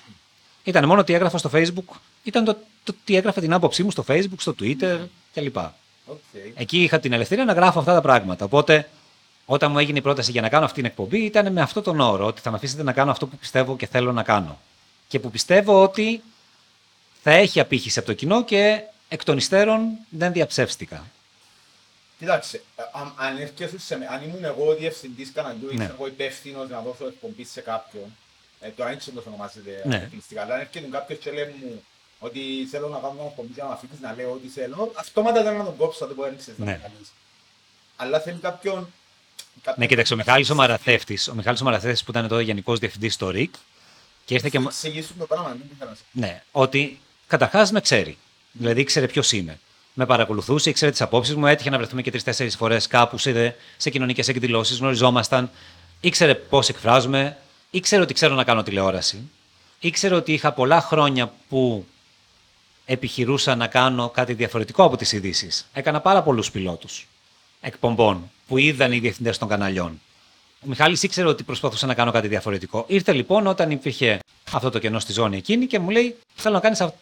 Έχω αυτό το κενό. Σε ενδιαφέρει; Με ενδιαφέρει, αλλά θα με αφήσεις να κάνω κάτι διαφορετικό από το συνηθισμένο του τι σημαίνει απογευματινή ζώνη. Γιατί μέχρι τότε η απογευματινή ζώνη ήταν μια παρουσιάστρια, ένα πάνελ, gossip, κουτσομπολιά, ε, κοινωνικά θέματα, διάφορα άλλα, συνεντεύξεις. Εντάξει, αυτό. Ε, οπότε εγώ του είπα ότι εγώ έχω στο μυαλό μου κάτι. Και το, αυτό που έχω στο μυαλό μου κάτι ήταν ότι είχα, επειδή παρακολουθούσα πολλά χρόνια, έχει πολλά χρόνια που παρακολουθώ Αμερικάνικη τηλεόραση και δεν ήταν μόνο ας πούμε, το show της Ellen DeGeneres. Ήταν και του Harvey, ήταν ε, και του Harry. Λοιπόν, στην απογευματινή τηλεόραση στην Αμερικάνικη, εμείς ξέρουμε μόνο την Ellen, αλλά σαν την Ellen έχει και άλλα προγράμματα. Έτσι. Γιατί για να γίνει- Να υπάρχουν και άλλα. Γιατί οι Αμερικάνοι δουλεύουν με τη λογική ότι κάποιος πρέπει να έρθει πρώτος. Ναι, late night, ας πούμε, στην Κύπρο ξέραν όλοι μόνο τον Jimmy Fallon κάποια στιγμή. Μετά μάθανε και τον Jimmy Kimmel, μετά μάθανε και τον Stephen Colbert, μετά μάθανε. Εγώ ήξερα την Αμερικάνικη τηλεόραση και μάλιστα όταν στη Θεσσαλονίκη έκανα για την τυχιακή μου θέμα για την Αμερικάνικη τηλεόραση, τότε πήγαινα στο Αμερικάνικο προξενείο στη Θεσσαλονίκη, γιατί δεν υπήρχε τρόπος να βλέπω Αμερικάνικη τηλεόραση, ίντερνετ δεν υπήρχε, για να δω ας πούμε, προγράμματα του Letterman και του Jay Leno. Ναι. Άρα ε, μπορείς να πεις ότι είναι εκείνη που ήταν η έμπνευσή σου. Εντάξει, ήταν ένα. Η έμπνευσή μου, κοίταξε, η έμπνευσή μου ήταν για αυτό το πρόγραμμα ότι είχα πολλές προσλαμβάνουσες. Το θέμα του μονολόγου, για παράδειγμα. Sorry, sorry. Ναι, Τι σημαίνει προσλαμβάνουσες. αυτές οι παραστάσεις, αυτά που έχω δει. Α, Το τι έχω δει. οκ. Εντάξει, προσλαμβάνουσες παραστάσεις είναι το τι έχω δει. Είχα δει λοιπόν αυτά τα προγράμματα από τον καιρό που σπούδαζα μεν, αλλά μπορώ να πω ότι ένας βασικός, μια βασική επίδραση που είχε πάνω μου για να κάνω αυτό το πράγμα του μονολόγου κυρίως, ήταν αυτό που έκανε η Μαλβίνα η Κάραλη στην Ελλάδα. Που έκανε το Malvina Hostess, το Malvina Live μετά στο Star, που ήταν ένα σχολιασμός της επικαιρότητας με τον δικό της ιδιαίτερο τρόπο, η οποία βεβαίως ε, μπορώ να πω ότι είναι ένα, ένα idol για μένα, μια που μακάρι ας πούμε όχι το 50%, το 20% των γνώσεών της αν είχα θα ήμουν super happy. Μαγνήτιζαν τα βλέμματα, δηλαδή δεν μπορούσε Ήτανε, ήτανε απίστευτη ευφυΐα, απίστευτη ευστροφία, απίστευτο το χιούμορ της. Ε, Μαγνήτη, εγώ σε που θυμούμαι, επειδή ήμουν και λίγο μικρός Ναι. στον καιρό, είναι ότι μαγνήτιζες σε εκείνο το πράγμα, γιατί Ναι. δεν μπορούσες να, Να φύγεις. πεις κάτι άλλο. Όχι, δεν ήταν. Το πράγμα είναι. Ναι. Πρέπει να παρακολουθείς με Αυτό την ήτανε. τελευταία στιγμή, Το τελευταίο σίγμα, γιατί έχει σημασία. οπότε εκτός από την αμερικάνικη τηλεόραση ήταν και κάτι το οποίο θα έλεγα μου άρεσε πάρα πολύ να το παρακολουθώ τότε στην Ελλάδα και ίσως μπορεί να με επηρέασε και στον τρόπο σκέψης μου γιατί η αλήθεια είναι ότι εμένα μου άνοιξε πολλούς ορίζοντες η Μαλβίνα. Ε, κάθε εκπομπή που έβλεπα, κάθε τι που έλεγε, την άλλη μέρα έψαχνα να βρω ποιος είναι αυτός που ανέφερε. ποιος είναι εκείνος. Ε, άρχισα να τη διαβάζω. Κάθε φορά που διάβαζα ένα κείμενό της ε, στα περιοδικά κλπ. ή όπου έγραφε, ήταν για μένα άλλη μια πηγή βιβλιογραφίας να ψάξω να βρω κάτι άλλο. Ναι, Ε, οπότε θεωρώ ότι ήταν μια πολύ καλή επίδραση για μένα. κατάλαβα. Ναι. Ε, Και κάτι που το έκανα πολλές φορές. Δηλαδή στους μονολόγους αυτό, πολλές φορές και με τα παιδιά που το συζητούσαμε, ήταν να βάζω αναφορές μέσα στο μονόλογο ρήσεων, συγγραφέων, ε, για να μήπως τυχόν κεντρήσω και εγώ το ενδιαφέρον κάποιου που δεν ξέρει ποιος είναι αυτός, να πάει να ανοίξει και να διαβάσει. θα πατήσει πάνω σε ένα Ναι. link και τώρα είναι αρκετά εύκολο. Ναι. Ε, Έχει διαβάσει το ξενοκινητό των τρόπων παρουσίασης στην Ναι. Ελλάδα, είναι ειδικά πιο εναλλακτικά μέσα στο κοινωνικό ε, Για το θέμα του σχολιασμού τώρα. Ναι. Ε, μια ερώτηση που έκαναν τα παιδιά λίγο πριν να έρθεις, ε, που μου είπαν να σε ρωτήσω, ήταν καλά, ε, σχολιά, είχαμε το έτσι λίγο σαν την debate, ας πούμε. Και αν είσαι κάνουμε σχολιασμό, κριτικό σχολιασμό, όχι Μμ. απλά σχολιασμό, ναι, ε, κάμε, γίνε, κάμε... Αυστηρή κριτική. Θεωρείς ότι είναι αυστηρή κριτική; Ναι. Οκ. Ε, κάνεις το στο κρατικό κανάλι. Ε, γίνεται. Μμμ. Ε, και μια άποψη ήταν, ναι, α- αν με γίνεται στο ΡΙΚ, πού είναι το να γίνεται. Ε, διότι υποτίθεται σε, ε, το, το, το κρατικό κανάλι το οποίο πρέπει να είναι φιλελεύθερο, πρέπει, πρέπει να είναι ελεύθερο, πρέπει να πουν όλες οι απόψεις και πρέπει να προωθεί όλες τις Μμ. απόψεις το κρατικό κανάλι. Που την άλλη, κάποιος στο κρατικό κανάλι ερμηνεύει το, το κυβερνητικό κανάλι που πρέπει να κάνει Ωραία. κριτική στην κυβέρνηση. Εσύ τέλος θες είναι στο μυαλό σου. Στο μυαλό μου το έχω καταρχάς ότι είναι δημόσια τηλεόραση. Μπράβο. Οκ. Δεν είναι ούτε το κρατικό κανάλι, ούτε το κυβερνητικό κανάλι. Είναι η δημόσια τηλεόραση. Και ως δημόσια τηλεόραση έτσι οφείλει να λειτουργεί. Αυτή είναι, αυτό είναι στο δικό μου το μυαλό. Οπότε όταν πρώτο έγινε η κουβέντα για να πάω να κάνω στη δημόσια τηλεόραση αυτή την εκπομπή, ήταν ότι δεν θα έχω κανένα περιορισμό στις απόψεις μου και στο τι θα πω. Επίσης, μετά από 600 εκπομπές σχεδόν και 600 μονολόγους κριτικής, τρία χρόνια, τρεις σεζόν, περίπου 200 εκπομπές τη σεζόν. Λοιπόν, δεν έχω ούτε μία κατηγορία για λίβελο, ούτε μια αγωγή για λίβελο, ούτε καμιά καταγγελία, ούτε κανένας μπόρεσε να με κατηγορήσει ποτέ ότι αυτά που είπα για τον Χρήστο ή για τον Δημήτρη είχα λάθος. Ποτέ δεν μου είπε κανείς ότι σε αυτό που είπα δεν ήμουν σωστός. Ούτε πιάνει κανένας τηλέφωνο κάποιον. Το ότι αν πιάναν τηλέφωνα κάποιοι, πιάνανε. Να μην κρυβόμαστε πίσω από το δάχτυλό μας. Είμαι σίγουρος ότι πιάνανε και είμαι σίγουρος ότι αυτά που έλεγα ενοχλούσαν. Οκ. Ξεκάθαρο.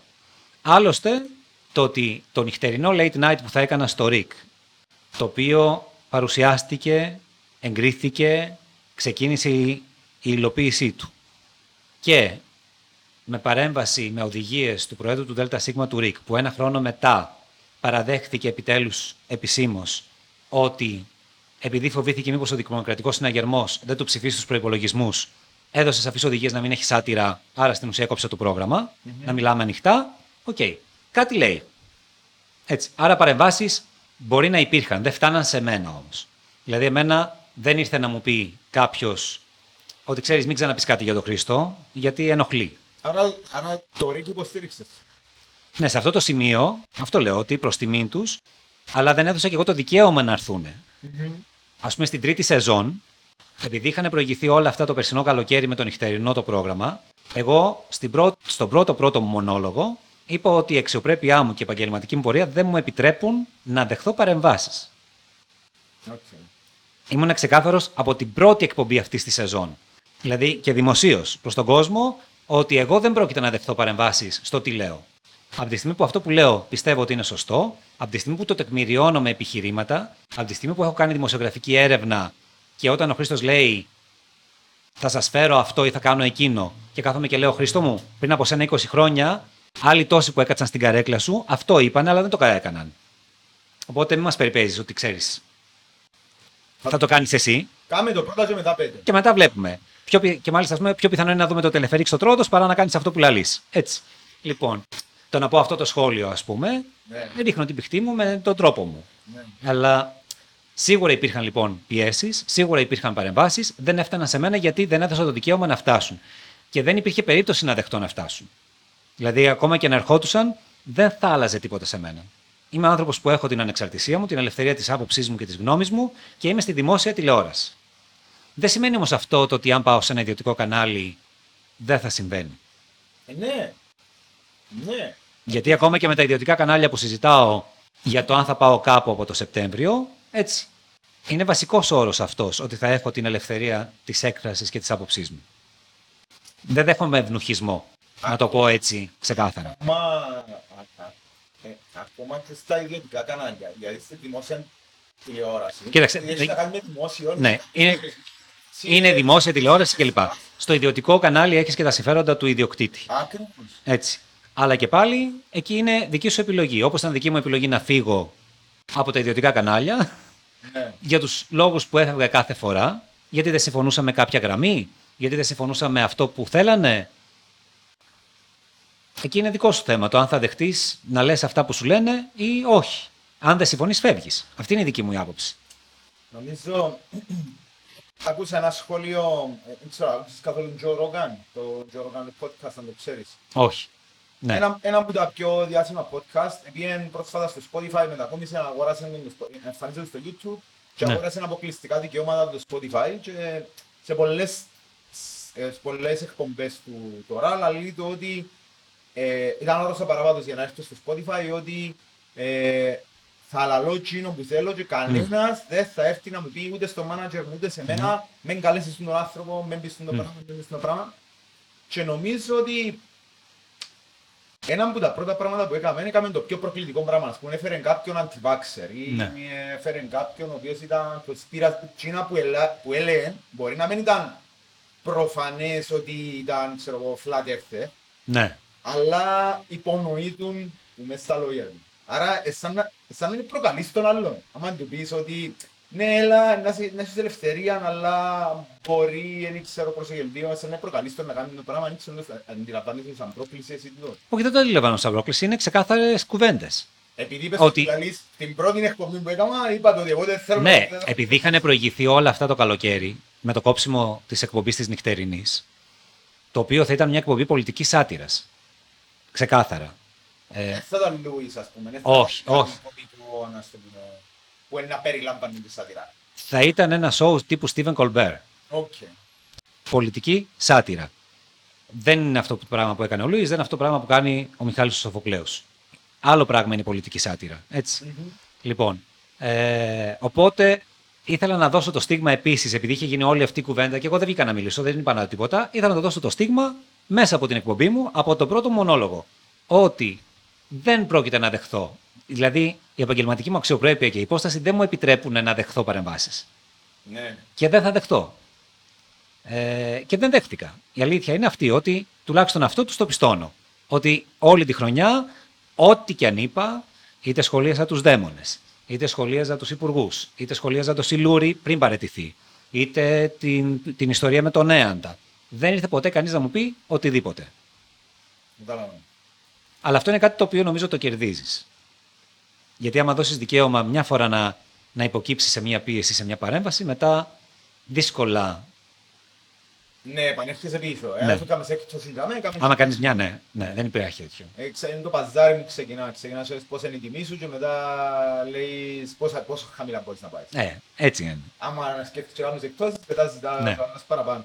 Ε, νομίζεις ότι ε, ξεκίνησε πριν τρία χρόνια τον, τον, ο Ναι. σχολιασμός, αλλά νομίζω ότι προηγηθήκαν κάποια βήματα ώστε να είμαστε έτοιμοι σαν Κύπρος να, να δεχτούμε έτσι εκπομπές, έτσι, τις εκπομπές σχολιασμού. Κοίταξε, νομίζω ότι εκπομπές με αυτό το είδος σχολιασμού που έφτασαν να έχουν 30 λεπτά σχολιασμό.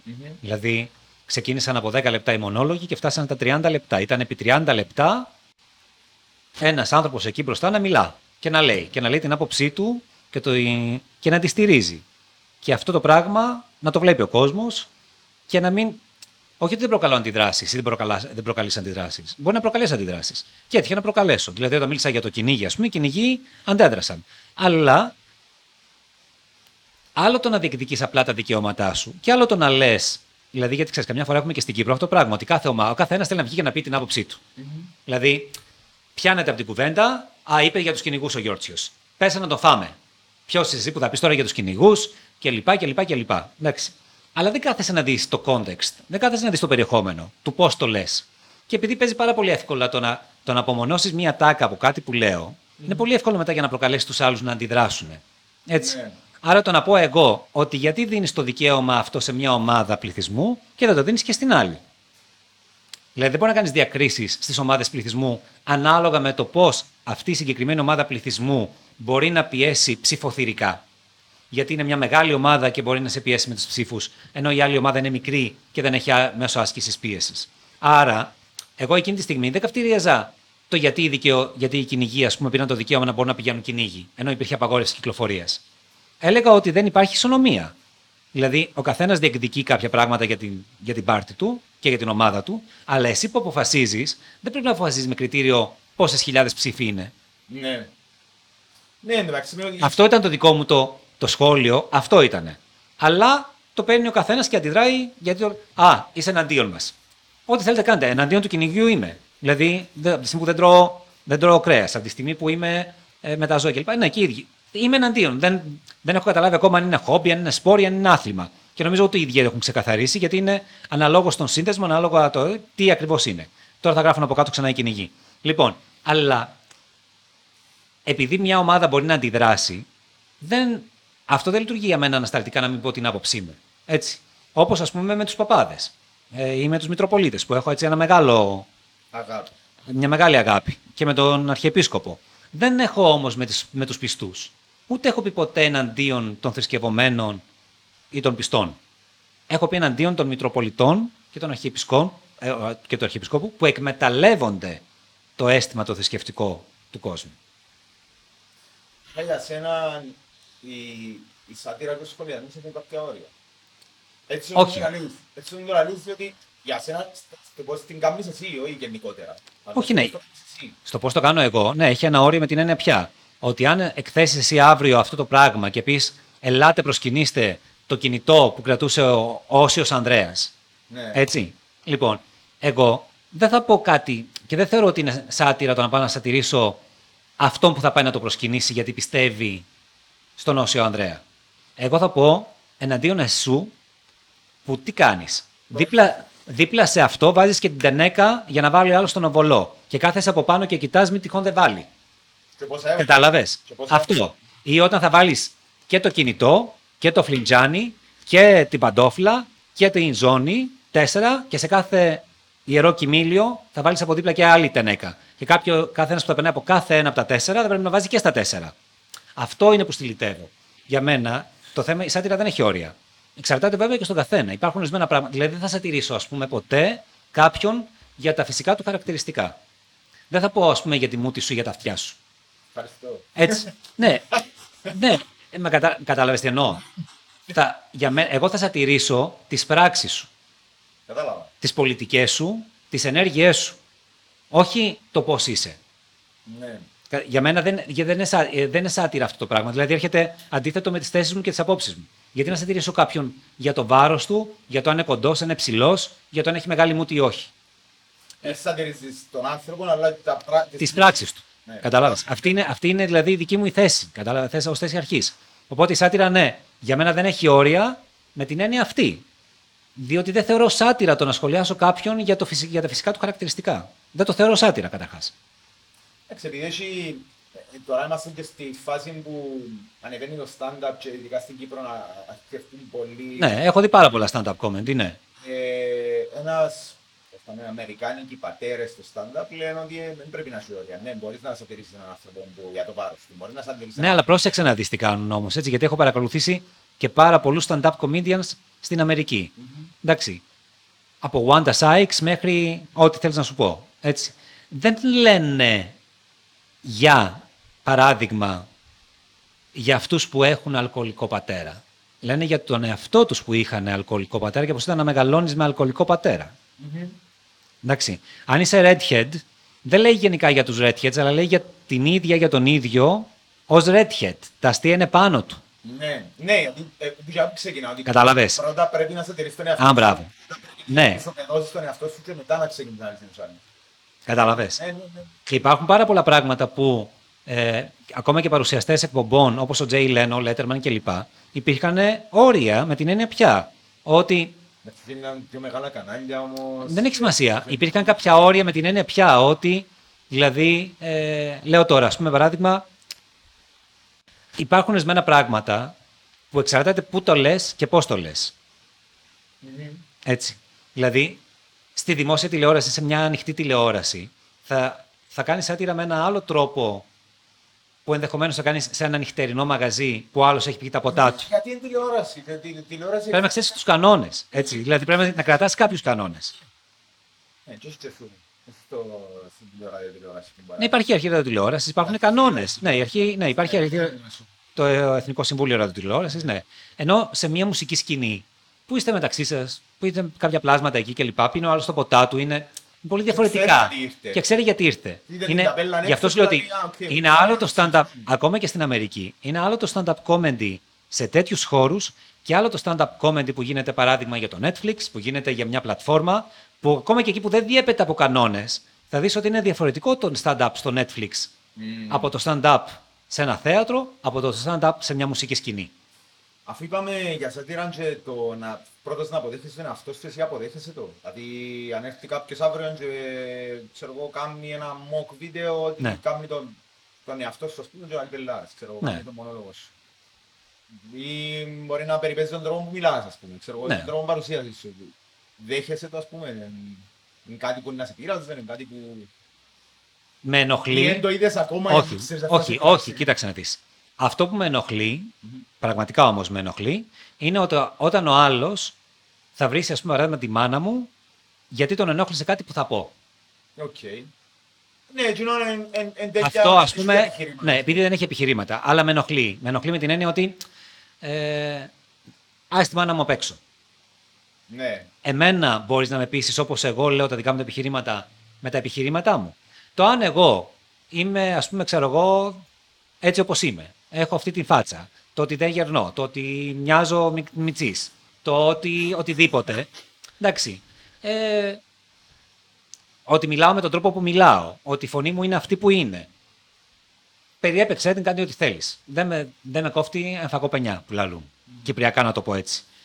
Με ενοχλεί μόνο αυτό. Δεν με ενοχλεί τίποτα άλλο. Οκ. Γιατί Κάνω- έχει συμβεί. Γιατί έχει συμβεί δηλαδή. Ναι, ε, καταλαβαίνω εννοώ- τον τρόπο που το είπες ότι ναι, εσύ- έχει συμβεί εννοώ ότι σε βιντεάκια ας πούμε, που έχω ανεβάσει στο διαδίκτυο να βρίζουν τη μάνα μου. Εκεί με ενοχλεί. Ναι. Φυσικά τώρα δεν είναι καλά που το λαλείς, γιατί η διασπάνη μας σε- σε- στα όλα... Έχει delete block. Ναι, αλλά... Τι; Εντάξει, οκ, θα το κάνεις επειδή σε κοσμική να Delete ξέρει block. κάποιος- Να ξέρει που να κάνει. Ε, Εντάξει, αφού είμαστε σε αυτό το κομμάτι, δηλαδή, και είσαι έτσι λίγο ενοχλημένος, Ναι. να πεις τη φάση που έφυγες που το ΡΙΚ. Ναι. Γιατί έφυγες, ε, σταμάτησες την εργασία, εσχόλασες, διακόπηκε το συμβόλαιο, ε, τέλειωσε το συμβόλαιο, ε, είχε κάποιον παρασκήνιο, γιατί που μπήκα να μελετήσω λίγο πριν να έρθεις, Θέλω να την να δώσω την ιστορία, δεν ήθελα να μπω σε το πιτσόν πολιό, αλλά επειδή κόψα σε δαμένα σου πω νου. Ε, Πολύ γρήγορα λοιπόν να σου πω τι ακριβώς έχει συμβεί.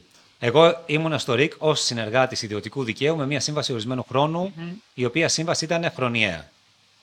Δηλαδή ξεκινούσε, ας πούμε, Ιούνιο μέχρι τον άλλο Ιούνιο. Του είναι Οκ. περίεργα με τις συμβάσεις με Μαστό Λουκάς που ήρθε... Ωραία. Λοιπόν, εγώ δεν πήγα στο ΡΙΚ με προκήρυξη θέση. Μμμ. Δεν έγινε δηλαδή προκήρυξη θέση παρουσιαστή προγράμματος για να πάω να δηλώσω ενδιαφέρον, να περάσω από μια διαδικασία κλπ. Πήγα με το λεγόμενο headhunting. Και να πάεις μόνιμος και να... Ναι, headhunting. Ναι. Λοιπόν, σύμφωνα λοιπόν με το τι λέει η νομοθεσία και το τι υποστηρίζω και στην αγωγή που κατέθεσα εναντίον του ΡΙΚ στο δικαστήριο, Ω, ναι, Άμα στο να δικαστήριο βοηθήσω, το εργατικών διαφορών, Οκ. είναι ότι η σύμβασή μου ορισμένου χρόνου, εγώ απασχολήθηκα στο ΡΙΚ πέραν των 30 μηνών Συνεχόμενο. Συνεχόμενων. Οκ. Συνολικά 34 μήνες. Άρα θεωρώ ότι αυτή είναι η θέση δική μου και του δικηγόρου μου, ότι στις 7 Φεβρουαρίου του 2021 εγώ έπρεπε να μετατραπώ Σε ορίστη η- φορά. όχι εγώ, η σύμβασή μου έπρεπε να μετατραπεί σε αορίστου χρόνου. Και τι σημαίνει έπρεπε να μετατραπεί σε αορίστου χρόνου; Σημαίνει ότι με τους ίδιους όρους δεν έχει ημερομηνία λήξης. Οκ. Τι σημαίνει δεν έχει ημερομηνία λήξης; Ότι θα συνέχιζα να κάνω το happy hour στο ΡΙΚ για 3, 4, 5, 6, 7 χρόνια, όσα χρόνια ήθελε το ΡΙΚ να κάνει την εκπομπή αυτή. Δεν θα ήμουν εκεί για να κάνω τη μία χρονιά το happy hour και την άλλη χρονιά το εμείς και ο κόσμος μας και την άλλη χρονιά την όμορφη μέρα και την άλλη χρονιά δεν ξέρω ποια άλλη εκπομπή. Θα έκανα επαόριστον την εκπομπή happy hour. Το τι σημαίνει επαόριστον. Σημαίνει ότι ανα πάσα στιγμή το ρίκος εργοδότης έχει το δικαίωμα να τερματίσει αυτή τη συμβαση Πώς όταν δουλεύεις σε μια επιχείρηση και έρχεται ο, ο εργοδότης και σου λέει: Χρήστο, δεν σε θέλω άλλο, απολύεσαι. Τι σημαίνει όταν λέμε απολύεσαι, πόσα χρόνια δούλευες εδώ, πέντε χρόνια. Σύμφωνα με τον τερματισμό απασχόλησης νόμο, δικαιούσαι την χι αποζημίωση. Την παίρνεις και να πάει στο καλό. Ακριβώς, ναι. Αυτό το πράγμα λοιπόν εγώ διεκδίκησα μέσω δικηγόρου όταν έστειλα επιστολή στο ΡΙΚ. Το Αυτό. Την επιστολή στο ΡΙΚ την έστειλα τον Απρίλιο. Οκ. Οκ. Το Διοικητικό Συμβούλιο του ΡΙΚ ερμηνεύει διαφορετικά αυτό το νόμο. Προφανώς για να πάτε δικαστήριο. Και σύμφωνα, με την, σύμφωνα και με τη συνέντευξη του Προέδρου του ΔΣ του ΡΙΚ πριν στις 13 Ιουνίου στο πολίτη της Κυριακής, ο οποίος ισχυρίστηκε ότι εγώ θα έμενα στο ΡΙΚ SAE. Θα έμενα δηλαδή στο ΡΙΚ ως δημόσιος υπάλληλος SAE. Αυτή ήταν η φρασιολογία του. Κάτι που νομικά τουλάχιστον ναι με συμφέρει μεν, αλλά δεν ισχύει. Διότι εγώ δεν διεκδικώ αυτό το πράγμα. Ούτε διεκδίκησα αυτό το πραγμα Εγώ διεκδίκησα τη μετατροπή της σύμβασής μου σε ορίστου χρόνου όπως ακριβώς στο περιέγραψα. Και όπως η νομολογία και η νομοθεσία, όπως με συμβούλευσε ο νομικός μου σύμβουλος, ότι ισχύει και γι' αυτό προχώρησα. Στήκαμε λίγο. Όχι, δεν είναι εκνευριστικά, απλά πρέπει να βρουν τα πράγματα στη σωστή τους βάση. Ωραία. Άμα εμπλέκονται δικαστικές... Ναι. ε, Πρέπει να μπαίνουν σωστά. ακριβώς. Λοιπόν, εγώ ξέρω λοιπόν ότι η διεύθυνση του ΡΙΚ πήγε στο Διοικητικό Συμβούλιο και εισηγήθηκε να συνεχίσει η εκπομπή, γιατί η εκπομπή αυτή ήταν μια από τις πιο πετυχημένες εκπομπές στην απογευματινή ζώνη των τελευταίων χρόνων, γιατί έχει μέσο όρο πάνω από το μέσο όρο του καναλιού. Και το Διοικητικό Συμβούλιο είπε όχι, γιατί θα μετατραπεί ο Γιώργιο σε ορίστου χρόνου και έχουμε συμφωνήσει με τις συντεχνίες να μην μετατρέπουμε άλλους σε ορίστου. Πράγματα τα οποία είπε και ο κύριος Φράγκος στη συνέντευξή του. Άρα, συγγνώμη, Ναι, να ρωτήσω. Άρα, υπάρχει έναν κανάλι, ανεξάρτητα το ρίκιο. ναι, Έχει μια πετυχημένη εκπομπή. ναι. Σε δεν θα τη συνεχίσει διότι υπάρχουν εργασιακές διαφορές με τον παρουσιαστή ή τέλος πάντων να, αρχίσει να δημιουργηθεί κάτι άλλο το οποίο να συστήσει παραπάνω από το να έχω... Όχι, δεν θα κοστίζει τίποτα παραπάνω. Αυτό το πράγμα, αυτό το πράγμα, δηλαδή το αν εγώ συνέχιζα στο ΡΙΚ, Προσπαθώ να καταλάβω Ναι. πώς, πώς Ε, Ούτε, γίνεται ε, να άστο, αυξήσεις- δεν θα το βγάλεις. Άστο, δεν, δεν θα βγεις από αυτή τη λογική, αν προσπαθείς να την καταλάβεις. προσπαθείς Υπάρχει να- λοιπόν. Δεν σταματάς κάτι Εγώ θα πω τα πράγματά μου και εσύ θα βγάλεις τα συμπεράσματά σου. Ωραία. Λοιπόν, η εκπομπή λοιπόν αυτή έχει αυτή την επιτυχία. Έχει όλο αυτό το πράγμα και έρχεται η διεύθυνση και λέει ότι εγώ θέλω να συνεχίσει η εκπομπή για αυτούς τους λόγους. Και έρχεται το Διοικητικό Συμβούλιο και λέει όχι, γιατί αν θα την συνεχίσουμε την εκπομπή, ο Γιώργος θα καταστεί ορίστου χρόνου. Δεν σημαίνει λοιπόν κατά εμένα ότι γίνομαι ορίστου χρόνου όπως είναι παράδειγμα εάν πάεις μέσω μια μιας διαδικασίας προκήρυξης ορισμένου χρόνου, για συμβάσεις ορισμένου χρόνου, που ανανεώνονται ένα εξάμεινο, που γίνονται αξιολογήσεις και που αν συμπληρώσεις 30 μήνες γίνεσαι αορίστου χρόνου υπάλληλος στη δημόσια υπηρεσία. Οκ. Καταλαβαίνεις τη διαφορά; Ωραία. Εγώ λοιπόν δεν διεκδίκησα αυτό που σου περιέγραψα μόλις τώρα. Διεκδίκησα τη μετατροπή της σύμβασής μου σε αορίστου χρόνου, που σήμαινε τι; Ότι Ιούλιο-Αύγουστο που δεν έχει εκπομπή δεν πληρώνομαι, 13ο μισθό δεν πιάνω, δεν έχω άλλα δικαιώματα, ωφελήματα, σαν οποιονδήποτε άλλο αορίστου χρόνου υπάλληλο. Είναι η σύμβασή μου που θα μετατραπόταν σε αορίστου χρόνου και όχι εγώ. Υπάρχει προηγούμενο; Δεν ξέρω αν υπάρχει προηγούμενο. Δεν ξέρω αν υπάρχει προηγούμενο. Εγώ λέω τι, σύμφωνα με, με την νομοθεσία και την ομολογία, διεκδίκησα. Και ήρθε λοιπόν το Διοικητικό Συμβούλιο, αντί να απαντήσει στην. α- στην ε, πώς το λένε, στην, όχι το Διοικητικό Συμβούλιο, το ΡΙΚ τώρα θα βάλω και θα σου πω ότι. Είναι ευκή μας παραγωγή. Ναι. Δικά μας μεταξύ μας. Ωραία. Συνέχισε. Ότι ήρθε λοιπόν στην επιστολή που έστειλα διεκδικώντας εγώ αυτά, αντί να απαντήσει στην επιστολή μου, μου έστειλε μια επιστολή ότι με ευχαριστεί για τη συνεργασία και ότι τερματίζεται η μεταξύ μας συνεργασία. Έτσι, στο... Στις 4 Ιουνίου, προώρα, λόγω λήξης της τηλεοπτικής περίοδου προγραμμάτων. Έτσι, Κανονικά η συμφωνία μου έλεγε 26 Ιουνίου. Και ανταπάντησα εγώ με άλλη επιστολή μέσω δικηγόρου ότι αυτή η επιστολή είναι παράνομη. Και ο τερματισμός είναι παράνομος και τους καλούσα να ανακαλέσουν την απόφασή τους. Δεν την ανακάλεσαν την απόφασή τους και η συνέχεια στα δικαστήρια. Οκ. Μπορείς να βγάλεις λοιπόν τα οποιαδήποτε συμπεράσματά σου, εσύ. Ε, να κάνω μόνο μια ερώτηση. Ναι. Ε, και αν θέλεις να απαντάς. Αν, αν δικαιούσε να απαντήσεις. Αφού όπως μας είπες ως τώρα η σάτυρα δεν ενοχλήσε κάποιον. Δηλαδή, Όχι. όχι μόνο δεν ενοχλήσε ε, το ΡΙΚ, αλλά ακόμα και οι άνθρωποι του ΡΙΚ στηρίξαν το να παραμείνει Ναι. η σάτυρα. Δηλαδή, Ε, τα νούμερα δείχναν θετικά. Ναι. Ε, είχες την ελευθερία στη συνταξία στο να... Σου είπα προηγουμένως κάτι.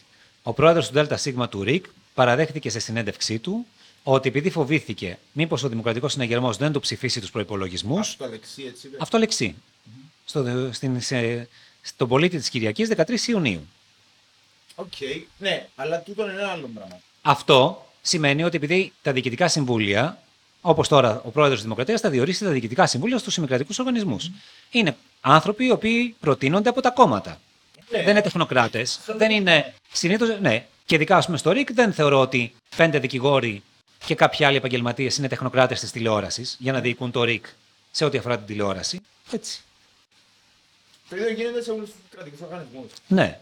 Όχι, ε, εγώ. Πολύ δε περισσότερο σε έναν τηλεοπτικό οργανισμό που θέλει να ξέρεις και πέντε πράγματα για το τι σημαίνει τηλεόραση. Ναι. Έτσι.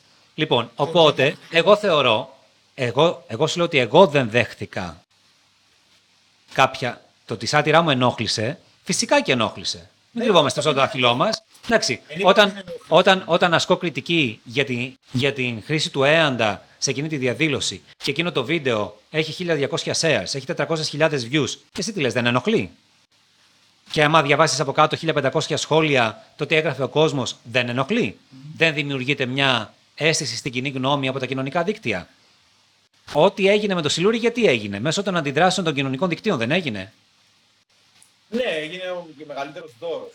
Ναι, θέλω να πω ότι πλέον τα κοινωνικά δίκτυα έχουν μια επίδραση. Και σαφώς και το τι λες και το πώς μοιράζεται στα κοινωνικά δίκτυα επίσης έχει την επίδραση. Οπότε όλα αυτά τα οποία σίγουρα θεωρώ ότι αυτά που έχω πει κατά καιρούς μπορεί να ενόχλησαν. Ναι, δεν τζε- ε, λέω ότι με ενόχλησαν. Λέω ότι το, το κανάλι είχε υποστήριξε σε. Ε, Εν ήρθε να σου βάλει χέρι. Και επαναλαμβάνω, είναι άλλο η διοίκηση και άλλο η διεύθυνση. Εντάξει. ε, Αν καταλαβαίνεις τι εννοώ. Είναι άλλο η διοίκηση, το διοικητικό συμβούλιο, και άλλο η διεύθυνση, η μόνιμη υπάλληλη λειτουργή του Ιδρύματος. Οκ. Εντάξει. Καθαρόν. Καθαρόν. Δεν μπορείς να μιλήσεις λίγο. μπα- Δεν μπορείς να μιλήσεις. Όχι, ό,τι ήταν να πω, νομίζω δεν μπορούσα να είμαι πιο ξεκάθαρος. Μπορώ εγώ να σε ρωτήσω παραπάνω πράγματα γιατί δεν θα μπορείς να απαντήσεις εσύ Ναι, λόγω ο- ναι. της νομικής οδού που έχει Ναι. το πράγμα. Ε, να σε ρωτήσω κάτι άλλο στη ψήφρα. Μπορεί να πάεις. Ακόμα δεν έχω κλείσει. Άρα είναι να πάεις κάπου. Προς το παρόν, κοίταξε. Προς το παρόν, αυτό που κάνω είναι ότι συνεχίζω τους μονολόγους στο διαδίκτυο. Ναι, τι το ξέρω. Εντάξει. Ε, δύο με τρεις φορές την εβδομάδα κάνω το μονόλογο, τον ανεβάζω στη σελίδα μου στο Facebook, στη σελίδα μου στο YouTube. Όπως τους έκανα, περίπου όπως τους έκανα στην εκπομπή, διότι δεν έχω τον Κωνσταντίνο Ιάσονας απέναντί μου τώρα.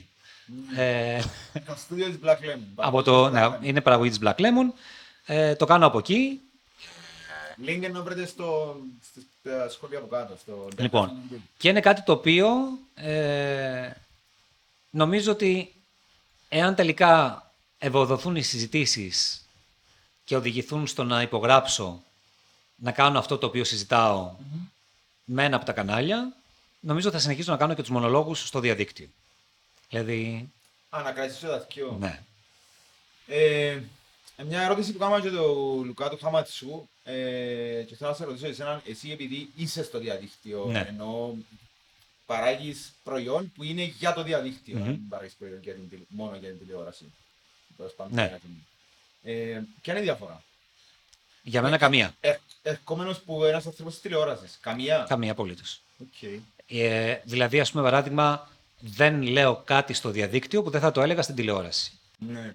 Δεν σημαίνει ότι επειδή κάνω στο διαδίκτυο. Καταρχάς, δεν είναι στην, στην ιδιοσυγκρασία μου, στο χαρακτήρα μου, στην προσωπικότητά μου να βρίζω.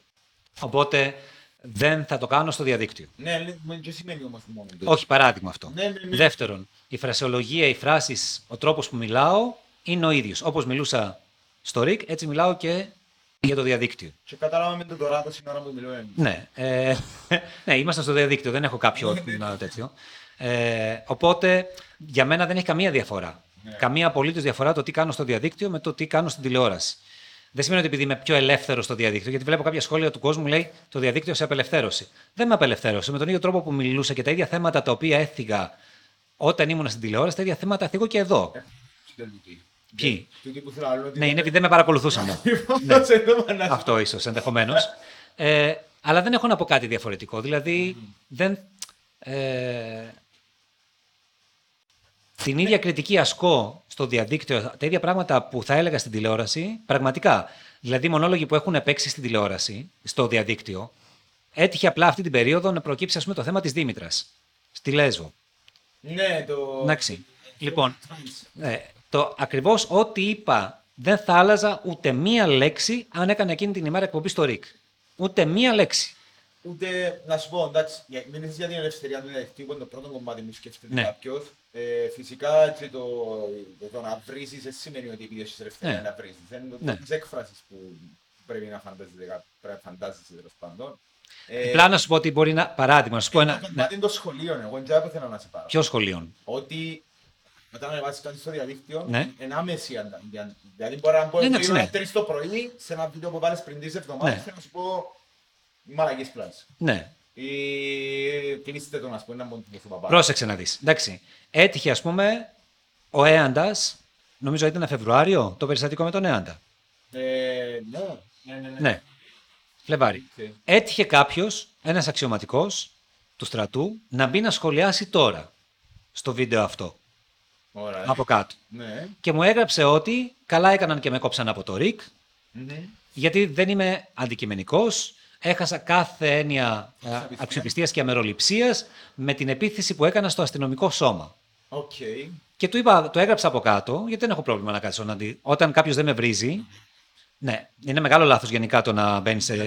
Αλλά, κοίταξε, όταν κάποιος δεν βρίζει και προσπαθεί να πει κάτι, θα μπορώ να. με επιχείρημα ή, ή με οποιοδήποτε. Δεν, δεν ήταν ότι κάτι με επιχειρήματα, μου είπε ότι έκανε επίθεση στο αστυνομικό σώμα. Και του είπα, κάτσε ξαναδέσει το βίντεο και εξήγησέ μου και σε προκαλώ να μου πεις πού είδες την επίθεση στο αστυνομικό σώμα. Η επίθεση, αν θεωρηθεί επίθεση, είναι στους αξιωματικούς. Εγώ ζητάω να μου πει κάποιος ποιος έδωσε οδηγίες για την εμπλοκή. Υπάρχουν κανόνες εμπλοκής. Ποιος έδωσε λοιπόν οδηγίες για την εμπλοκή; Εγώ αυτό ρωτάω. Ή- Όχι αυτός που πάτησε το κουμπί του ΕΑΝΤΑ. Αυτός που ήταν, ήταν ο αξιωματικός που ήταν εκεί, ήταν ο αρχηγός, ήταν ο βοηθός αρχηγός, ήταν η υπουργός. Ποιος έδωσε λοιπόν οδηγίες για εμπλοκή; Γιατί σε μια διαδήλωση υπάρχουν κανόνες εμπλοκής του αντιοχλαγωγικού οχήματος. Όταν λοιπόν δεν προκλήθηκε, δεν υπήρχε απειλή σωματικής βίας, δεν, υπήρχε, δεν απειλήθηκε η ζωή κανενός, αστυνομικού οργάνου ή οποιοδήποτε άλλου. Γιατί λοιπόν έγινε χρήση του ΟΕΑΝΤΑ; Αυτό ζητάω να μάθω. Μετά, από κάτω, όταν έγραψα λοιπόν αυτά τα σχόλια κλπ., μετά έσβησε το σχόλιο του. Ναι. Έτσι, οπότε με τα σχόλια δεν έχω θέμα. Αλλά από εκεί πέρα το θέμα του να- το τι θα πω, μπορεί ας πούμε παράδειγμα να έλεγα διαφορετικά, όταν είδα την, τη διαφήμιση του Υπουργείου Τουρισμού που καλούσε ας πούμε παράδειγμα, Για με τον... όχι με το καινούριο λογότυπο, πριν το λογότυπο, είχαν βάλει μια φωτογραφία με δύο λεσβείες και έλεγε ας πούμε, ναι, μπράβο, ελάτε ναι. να παντρευτείτε στην Κύπρο, ναι. ναι, είδα, ελάτε να παντρευτείτε στην Κύπρο, ας πούμε, στο νησί της Θεάς της Αφροδίτης κλπ. κλπ. Και εγώ εκεί έκανα ένα σχόλιο ότι δεν μπορεί να είσαι ΛΟΑΤΚΙ friendly χωρίς να είσαι Για τους ξένους αλλά για τους μόνο, μουσουλμάνους. για να προκαλέσεις μόνο γιατί θέλεις τα χρήματα του ΛΟΑΤΚΙ τουρισμού. Έτσι. Και είπα, ας πούμε, και όλος τυχαίως βάλατε μια φωτογραφία με δύο λεσβείε. Εάν θα βάζετε μια φωτογραφία με δύο άντρες, ποια θα ήταν τα σχόλια από κάτω; Και έκανα ένα σχόλιο και είπα ότι, να σας πω εγώ γιατί έβαλαν φωτογραφία με δύο λεσβίες και όχι με δύο γκέι. Γιατί η μάνα μου, ο Κυπραίος, αναγιώθηκε με το να έχεις τη φαντασίωση να το κάνει με δύο γυναίκες. Ή να βλέπει δύο γυναίκες να το κάνουν. Τσόντες έβλεπε με δύο γυναίκες, με λεσβίες. Δεν έβλεπε τσόντες με γκέι. Ναι. Εκεί, ενδεχομένως στην τηλεόραση, δεν θα έλεγα τσόντες, θα έλεγα αναγιώθηκε με ταινίες ενηλίκων. Αυτό δεν να σου πω ποια είναι η διαφορά. Εντάξει, που τον Ποια είναι η τρόπο- διαφορά, Που τον τρόπο που το λαλείς... αλλά το ίδιο πράγμα θα έλεγα. Ναι, τον τρόπο που το λαλείς δεν αλλάζει τίποτε στην έκφραση. Ναι. Οπότε, Ούτε στην έκφρασή μου, ούτε στο περιεχόμενο. Πάλι έτσι θα έλεγα. Ότι αναγιώθηκε βλέποντας ταινίες ενηλίκων με δύο γυναίκες. Ναι. Κατάλαβες, δεν αλλάζει κάτι, ας πούμε. Οπότε έτσι έρχομαι να σου κλείσω ας πούμε, το, την απάντηση στην ερώτηση αν λόγω του διαδικτύου κάνω κάτι διαφορετικά. Οκ. Έτσι, να σου πω, εγκρίμα, ε, λυπήθηκα τον παρέα που σου έβαλε που κάτω το σχόλιο και απάντησες του, διότι αν παρακολουθείς λίγο τα, τις ελληνικές σελίδες και τα Ναι. ελληνικά groups, πάντα μόλις απαντήσει ο... Αυτός που, το- που κάνει το σχόλιο είναι που. Μετά, Ε, ο- ξεκινά, ενδιαφέρον. μετά ξεκινά από κάτω ο κάθε ένας που μπορεί, ο ένας μπορεί να είναι κάποιος ξέρω εγώ, που παρακολουθεί όλα τα βίντεο σου και μισή να σε βλέπει, αλλά Ναι. παρακολουθά τα και λαλείς ότι στο βίντεο το τάδε, το τάδε είπες του το πράγμα, ξέρω, φάσκεις Ναι. αντιφάσκεις και μετά πιάνει ο ένας το άλλος, δεν είναι καλά που λαλείς και ξέρω. Όχι, με πολλές, να σου πω, Αρέσκει μου έτσι λίγο εμένα το το κουτσό μπολιό μου και στα Εμένα, ελληνικά, εγώ να σου τα- πω, όχι, εγώ έκανα, το, έκανα εντάξει, ευτυχώς επειδή είναι πολλά χρόνια, Ναι. δηλαδή και Twitter ήμουν από τους πρώτους που έκανα, Είσαι πύρος. Ε; Δεν αφήνεις τίποτε στο... στο όχι, είναι ας πούμε, ιντρικα. ή- Inst- Instagram, Twitter, Facebook ήμουν από τους πρώτους που έκανα, Ναι. εντάξει, οπότε ξέρω τα μέσα. Και ξέρω αυτό το πράγμα με το λόγο των ηλιθείων, Ναι. που αν απαντήσεις στον άλλον είναι σαν να πας και να δίνεις μόνος σου κουτουλιά στον τοίχο. Δεν θα σπάσει ο τοίχος, το κεφάλι σου θα σπάσει. Έτσι. Λοιπόν, το ξέρω πάρα πολύ καλά. Αλλά κάποιους θέλω να τους βάζω στη θέση τους. Ναι. Πραγματικά θέλω να τους βάλω στη θέση τους. Δηλαδή, όταν παράδειγμα έχω πει κάτι για τον Μητροπολίτη Μόρφου και μου την πέσαν όλοι. Παναγία μου, Παράδειγμα. επίτηξες αυτό το πράγμα. Παράδειγμα, έτυχε να πω και μου γράψανε. Και μου γράψανε. Οκ. Και μου γράφανε και με βρίζανε, με βρίζανε, με βρίζανε, με βρίζανε. Άφησαν να με βρίζουν, να με βρίζουν. Και επειδή ήταν και Κυριακή, και λέω ότι φαντάζομαι ότι αυτό ήταν μετά που κοινωνήσατε. Ήταν, το σχολείο Έτσι. ήταν. Ναι. Ναι, ναι, ναι. Ε, εντάξει, δηλαδή Εν τω μεταξύ- δεν θα μπω ας πούμε, σε, δεν, δεν μπαίνω σε διαδικασία να... Αυτή η διαδικασία είναι ψυχοφθόρα, ειδικά στο Twitter, ειδικά με, αν, ειδικά με troll, ειδικά με ανώνυμους των, των 50 και των 20 followers, δεν έχει chance να μπω να το απαντήσω. Nike είδες στο Twitter. Έτσι. στο λοιπόν, Facebook. ειδικά σε, σε σένα, ας πούμε, αν θα μου γράψεις κάτι, στο Χρήστο Ασπρί, ας πούμε, θα μπορεί να μου γράψεις κάτι και λοιπά, μπορώ να βγω και να απαντήσω. Σε τρόλ, ανώνυμα, των 50 followers ειδικά, δεν απαντώ. Τους αγνοώ επιδεικτικά. Θέλουν σημασία, sorry, δεν θα την πάρετε από μένα. Ε, επειδή είπες ότι είσαι στα τρία κοινά, θέλω να μου πεις και εσύ την άποψη σου, αλλά εγώ αντε- εντοπίζω ότι στο Twitter δεν είμαι. Απλά Ναι. παρακολουθώ άλλους γνωστούς και βλέπω τα σχόλια Ναι. που σχεδιασμό. Παρατηρώ ότι το κοινό του Facebook εν τούτο που είπες παραπάνω λόγος των ηλικίων, δηλαδή έρχεται κόσμος και απαντά ναι, ναι, ναι, Ναι. κάψε τους την πειρά, ας πούμε, χωρίς ιδιαίτερα επιχειρήματα, είναι πιο Ναι. φάτε τον. Στο Twitter είναι ο λόγος των εξυπνάκιδων. Γιατί βλέπεις ποιος είναι να γράψει την πιο καστική, να το πούμε, ατάκα μέσα σε αυτό το... Ναι. στην- Έχει τρόλ, κοίταξε να δεις. χαρακτήρες. Κάποιοι έχουν παρεξηγήσει το τι σημαίνει τρόλ. Προσπαθούν να το κάνουν. Νομίζω ότι Προσπαθούν να το παίξουν τρόλ. ναι, να γίνουν διάσημοι ότι... Διότι το- έχει, έχει πραγματικά troll accounts, τα οποία ας πούμε τα γουστάρω, τους κάνω retweet, ε, τους, παρακου... τους κάνω follow κλπ. Γιατί Ε, είναι πραγματικά troll. Lady Η- Emily, φανταστώ, όχι. Όχι. Ε, Ε, νομίζω την ξέρω. Lady, την, ε, την Lady Emily νομίζω ότι την ακολουθώ. Τζολό. Παλιά, είναι παλιά troll. Αυτά που Α, ήταν troll. Εντάξει. Θέλει το δισκάκια δηλαδή. Ναι, αυτό. Α, οπότε κάποιους, λέω, κάποιους ειδικά που ούτε καν φωτογραφία στο προφίλ τους δεν έχουν ναι, ναι, ναι, ή προσπαθούν αυτό να κάνουν, να το παίξουν έξυπνοι, δεν. Ναι. Από μένα είναι όχι. Οκ.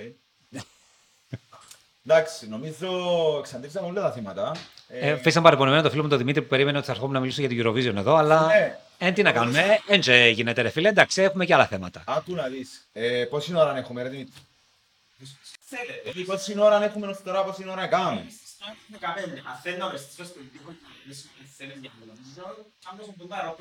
Θέλω, θέλω, έχεις έναν τέταρτο, θέλεις να αλλάξω θέσεις; Τι θα με κάνεις αεροπλάνο για την Eurovision; Γιατί, Θέλω πως είπε μου τα εμένα, εγώ δεν είμαι ξέρω- Eurovisionologος. Εγώ ξέρω, Παρακολουθώ, αλλά δεν είμαι θέλω Eurovisionologos. να μόνο το ρωτήσω. Άκου να δεις. Ε, φαν, παρα... παρακολουθώ, Εντάξει, Ω, εννοούμε ένα... φαν, φαν. Βλέπω Eurovision από το καιρό το Πανιμπία Μπαϊμπέ. Ε, μεγάλος Eurovision fan. Εσύ. Λοιπόν, ε, είπαμε πολλά, αφήναμε τελευταίο το θέμα της Eurovision. Άμα να μάμα. Επειδή ο παραγωγός μας σήμερα έχουμε τον, τον Δημήτρη, ο οποίος είναι Eurovision fan. Αν ήταν ο Κυπρής δεν θα έλεγε τίποτε, ήταν να σου πει «Ξέρεις η ώρα είναι εσύ, Οκ. θύμισε μας το». Ε, είπα του μια πολλά σημαντική πληροφορία, την οποία μου είπες που συνεννοηθήκαμε πριν για να κάνουμε τη συνέντευξη και για εκείνη που ήθελε να μιλά. Είπε, είπα του ότι ήσουν, δεν ξέρω, τώρα θα είμαι έτσι με τα μισόν του, είπα σου το. Είπα σου το ότι ε, ο Γιώργος είπε μου ότι ήταν μέσα στην επιτροπή που βγάλουν τους βαθμούς της Κύπρου. Α, OK. Okay. και πρώτον και για σένα. Ανοίξε τα αυτιά σου και τα μάτια σου εδώ και μεγάλη προσοχή να μάθεις πώς φκαίνουν οι βαθμοί της Κύπρου. Πες μας την ιστορία σου με Eurovision και την εμπλοκή σου με τούτη την επιτροπή. Τι ονομάζεται; Ξέρεις ποια χρονιά ήμουν στην Επιτροπή; Τη χρονιά που βγήκε ε, το Heroes. Που ήταν οι Il Volo. Που... για στο μικρόφωνο να ακούες. Θυμά... Θυμάσαι εκείνη τη χρονιά τι είχε γίνει; Δυνάμω στο λίγο να ακούες. Δεν ήταν η αγαπημένη σου χρονιά; Δεν ήταν από τις αγαπημένες μου χρονιές η συγκεκριμένη, το 17, που ήταν ο Μάντ Ζεμερλό που έφυγε. Η επόμενη, εντάξει, εμένα, εγώ Δεν προτιμώ... θυμάσαι τι είχε τις- γίνει τις- εκείνο το βράδυ στην τις- ψηφοφορία; Ό,τι να είναι, ναι. Όχι, δεν θυμάσαι τι είχε γίνει. Που ψήφισε Όχι, πρώτα η δεν Ελλάδα και έδωσε 10 στην Κύπρο; Ω, δεν το θυμάμαι. Και μετά έδωσε η Ελλάδα 8 στην Ελλάδα; Ό,τι να είναι. Έδωσε η Κύπρο στην Ελλάδα 8. Πέρα ήταν από τις λίγες χρονιές που δεν ανταλλαχτήκαν τα δόντια. Ήμουνα, ήμουνα λοιπόν σε εκείνη την κριτική επιτροπή. Εβάλαμε καλαμαρά μες στην κριτική επιτροπή και καταφέρει να δώσει φτάσει Ελλάδας ρε εκεί. Δεν ήμουν μόνο εγώ, ήμασταν πέντε. Ανάτρεψε, ανάτρεψε τα δεδομένα. Φίλε μου, ξέρω ότι όσο και σε μια επιτροπή να είμαι που είναι διεθνή πρόσω- πρόσωπα και ε, αποφασίζουν για την Κύπρο, όσο και να μην μ' αρέσει και η απόφαση, θα ψηφίσω υπέρ της Κύπρου με αυτήν. Ε, Ε, Πρέπει να τους πεις. Τι να είναι υπέρ της Κύπρου, γιατί τι, τι σημαίνει να ψηφίζαμε 12 στην Ελλάδα ήταν υπέρ της Κύπρου; Γιατί ήταν υπέρ της Κύπρου; Όχι, εννοώ, αν ήμουν- επειδή είμαι Κυπρέος ρε, Ναι. αυτό μου σου λέω. Α, επειδή εγώ είμαι καλαμαράς, έπρεπε να. Ναι. Αφού δεν μ' άρεσε να κουμπάρε το τραγούδι. δηλαδή, εγώ εκεί τη χρονιά έδωσα το νούμερο 1, το έβαλα στο Il Volo. OK. Ξέρεις πώς γίνεται η ψηφοφορία στην Κριτική Επιτροπή; Στα εννοούμε θέλουμε να μάθουμε. Εν τούτο που θέλω να σου πω, γιατί Λοιπόν, ξέρω θα σας πάνω πω. κάτω, αλλά θέλω Λοιπόν, συγκεκριμένα. Η Κριτική Επιτροπή καταρχάς δεν είναι όποιο. Δηλαδή, άντε, βρήκαμε τον Δημήτρη, τον Χρήστο και τον Ανδρέα και τους βάζουμε. Όχι. Υποβάλλονται τα στοιχεία του κάθε ενός στην EBU. Δηλαδή, ένα βιογραφικό του ποιος είναι ποιος. Και μάλιστα, τουλάχιστον ξέρω ότι στη δική μου την περίπτωση, όταν, τη χρονιά που ήμουν εγώ, ότι είναι από την EBU που αποφασίζεται ποιος θα είναι πρόεδρος στην Επιτροπή, ανάλογα με το βιογραφικό του και τη θέση του καθενός. Και βάλα σε σένα. Και εκείνη τη χρονιά βάλανε εμένα. Ήσουν μια Το, ο χρονιά πρόεδρο, μόνο. μόνο μια χρονιά. Νομίζω μετά από τρία χρόνια μπορείς να ξαναείσαι σε επιτροπή. Δεν μπορείς να είσαι ξανά, αν δεν περάσουν τρία χρόνια. Α, οκ. Άρα κάθε τέσσερα χρόνια μπορεί να ξαναείσαι στην επιτροπή. Το 22 μπορεί να ξαναείσει. Μπορεί. Λοιπόν, ε, Και Οπότε- την επιτροπή ποιος αποφασίζει τα μέλη και στέλνει, το ΡΙΚ. Το ρίξτε με τα βιογραφία. Το ΡΙΚ στέλνει και λέει, ας πούμε, ότι οκ. Θέλουμε τον Ανδρέα Γιώργιο, τον Χρήστο Ασπρί, τον Δημήτρη. Μπορεί να στείλει ας πούμε ο Δημήτρης που μόνος του Όχι, όχι. Στην Το, EBU θέλω να μπω το ΡΙΚ. Το ΡΙΚ, σαν αρμόδια, σαν κρατικός φορέας που οργανώ, που είναι μέλος της EBU, στέλνει στην EBU ποια πέντε άτομα. Τα οποία πέντε άτομα πρέπει να τηρούν και κάποια κριτήρια. Δηλαδή, πρέπει να είναι σχετικοί με το χώρο, να έχουν σχέση με τη μουσική, να είναι όλων των ηλικιακών ομάδων, δηλαδή να είναι από νεότερο μέχρι πιο μεγαλύτερο, να μην είναι δηλαδή ρε παιδί μου παράδειγμα 5-25 χρονοι, να μην είναι πέντε τραγουδιστές, να μην είναι πέντε συνθέτες, να μην είναι πέντε μόνο δημοσιογράφοι. Πρέπει να είναι. Έχει και άλλα κριτήρια. Έχει, έχει, έχει διάφορα κριτήρια. Να μην είναι πέντε άντρες. Όχι. Όχι, όχι, όχι. Όχι, όχι. Απλά υπάρχουν κάποια κριτήρια. Και μετά στέλνει το βιογραφικό του καθενός στην EBU και η EBU, μάλιστα, εγώ θυμάμαι τότε, ζήτησαν και το LinkedIn μου, αν έχω LinkedIn. Οκ. Και ε, με διορίσανε τέλος πάντων πρόεδρος της Επιτροπής. Ο πρόεδρος της Επιτροπής έχει να κάνει με την ψηφοφορία όταν γίνει ισοψηφία. Ναι. Μόνο σε, ισο- σε ισοψηφία. Και μετά πώς Κάνει ψηφίζουμε; ψήφους σου διπλή. Ε; Μετράει ψήφος του πρόεδρου διπλή. Όταν, όταν δύο χώρες έρθουν σε ισοψηφία, τότε αποφασίζει ο πρόεδρος ποια από τις δύο χώρες θα πάει πιο πάνω. Αν- Εννοείς για να δοκούν τα αποτελέσματα τα τελικά. Τα τελικά αποτελέσματα, ναι. Α, Η ψηφοφορία πώς γίνεται λοιπόν, έτσι στα πολύ γρήγορα. Έχουμε μία λίστα με όλες τις χώρες. Και στον ημιτελικό και στον τελικό. 18 χώρες στον ημιτελικό, 40 χώρες στον τελικό. Ναι. Και ψηφίζεις και τις 40 χώρες και τις 18. Δεν ψηφίζεις 1, 2, 3, 4, 5, 6, 7, 8, 10, 12. Με τι βαθμολογία ψηφίζεις; Από το 1 στο 40 ή από Oh το my 1 στο 18. Α, βάλεις τους με σειρά προτεραιότητας δική Βάζεις σου. με σειρά λοιπόν προτεραιότητα δική σου κατάταξη από το τραγούδι που σου άρεσε περισσότερο το 1 στο τραγούδι που δεν σου άρεσε καθόλου το 18. Ναι. Από το 1 στο 40 τη βραδιά του τελικού. Και μετά έρχεται ο υπεύθυνος που είναι από το ΡΙΚ και παίρνει αυτά τα, χα- αυτή την ψηφοφορία την ώρα που ψηφίζεις. Έχουμε και ένα δικηγόρο εκεί πάνω από την κεφαλή μας που κάθεται και σου ξέρω εγώ, απαγορεύει να μιλήσεις με τον Χριστό, να κάνεις να μυτσοκαμίσει τον Δημήτρη κλπ. Βέβαια, άμα θέλεις, μπορείς να έχεις προσυνεννοηθεί και να πεις ότι θα ψηφίσουμε παιδιά όλη την Ελλάδα. Ναι, μπορεί να και βάζουμε πεις όλοι στην Ελλάδα τρία. ένα. Α Ναι. πούμε, και από τη στιγμή που θα τις βάλουμε όλοι ένα, θα πάρει το 12 της Επιτροπής η Ελλάδα. Γιατί μετά έρχεται και παίρνουν αυτοί. Δεν τα ακούσει η EBU, α, ε, εντάξει, οκ. Τώρα μεταξύ μας είμαστε. Αλλά, μπο- Ναι. ναι. Τη στιγμή που ξέρουμε, έχουμε βρεθεί οι πέντε μας το βράδυ του ημιτελικού. Άρα στον τελικό ξέρουμε ποιοι είναι. Δεν είμαστε στη Νέα Υόρκη, δεν είμαστε στην Αμερική, δεν είμαστε στη Γαλλία, δεν είμαστε στη Γερμανία. Στην Κύπρο είμαστε και οι πέντε γνωριζόμαστε μεταξύ μας. Ναι, δεν τα μπορούμε από τον ημιτελικό στον τελικό, αν θέλουμε να συνεννοηθούμε. Ε, Μια νύχτα να φάμε με Πάμε ζέιτ και να σου φέρω. και να συνεννοηθούμε. Εντάξει, δεν είναι ότι είναι. Αλλά εκείνη την ώρα της ψηφοφορίας, όντως, δεν μιλάς με κανέναν. Δηλαδή, Και- και οι κανόνες της νύχτη- της ώρας της ψηφοφορίας; Αυτό. Δεν μιλάς με κανέναν. Όχι. Ψηφίζεις και δεν μιλάς με κανέναν. Οκ. Γενικώς δεν μιλάς την ώρα. Σε όλη τη βραδιά δεν μιλάς. Και ψηφίζεις... Και δεν μπορείς να πεις, ας πούμε, γιατί είναι μπροστά και ο δικός και δεν μπορείς να πεις. Άρα που- μου άρεσε πάρα πολύ το, το τραγούδι της Α, και- Αχμάτας. Και πρέπει να είσαι συγκεντρωμένος να βλέπεις τα τραγούδια από την αρχή. Βέβαια, ως το- ναι. Oh my Και- God, Χριστέ μου. Και, και- και και- μπορείς να κρατάς, μπορείς να κρατάς σημειώσεις, εννοείται. Κρατάς Ναι, ναι, σημειώσεις, ναι, ας γιατί πούμε, είναι πολλά τα για το τραγούδια. κάθε τραγούδι. Ναι. Έτσι. Α, Και ούτε, ε, όπως είναι τα challenges που θωρείς μες στο ίντερνετ που σου βάλουν έναν, που δίνουν το αριθμό ενός του τραγουδιού, ξέρω εγώ, το beat, ας πούμε, τουν, τουν, τουν, ή το ανάδο παμπάτσι τας, αλλά απαγορεύεται να, να το σηκώ τραγούδι. Ξέρω εγώ, Όχι, ε, τίποτα. Εν- Ενώ πως το- ενώ πως το speed dating που πάει και θωρείς πολλές γκόμενες Ναι. ταυτόχρονα και πρέπει να κρατάς σημειώσεις αυτό. για το Αυτό ποιο είναι είναι πιο πράγμα. καλή. Ναι ρε, αλλά Ναι. παίζει το τραγούδι που σ' αρέσει και ξέρω, να, να, να, να, να, να, να, εκεί μπορεί να θέσαι. Ναι, όχι, τα χα- ναι, τα Εντάξει, χα- πρέπει καλά, να ναι. αντισταθείς. Ε, εντάξει. Αλλά ε, δεν έχει τόσο αυστηρό, αλλά σίγουρα δεν μιλάς για να μην επηρεάσει και τους Ναι, άλλους. ναι, ναι, ναι. Και κρατάς τις σημειώσεις σου. Γιατί κοίταξε να δεις. Την ώρα που πρέπει να ψηφίσεις, την ώρα που πρέπει να ψηφίσεις, οκ.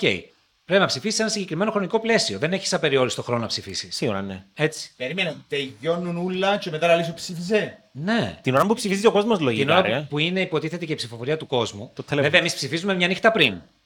Δηλαδή, εμείς ψηφίζουμε την Παρασκευή, στο dress rehearsal. Ναι. Δεν ψηφίζουμε το Σάββατο. Οι επιτροπές ψηφίζουν την Παρασκευή. Ναι, μα είναι, είναι δίκαιο όμως το πράγμα, γιατί με τον Dress Rehearsal μπορεί να αλλάξουν κάποια Δεν πράγματα αλλάζει τίποτα. Μικρά-μικρά. Τίποτα δεν αλλάζει. Τίποτε. Στην, Τίποτα. Την ε, εκπομπή με τον Λουκάνο Επειδή- όχι. Πόσες πρόβες έχει, πόσα πράγματα. Ναι, Ναι, ναι, ρε. έχει πα- εγώ επειδή ήμουν και στο Κίεβο όταν κέρδισε η Παπαρίζου που, Ναι. που κέρδισε η Ελλάδα, ήμουν εκεί ως δημοσιογράφος αποστολή. Και βλέπω όλα τα.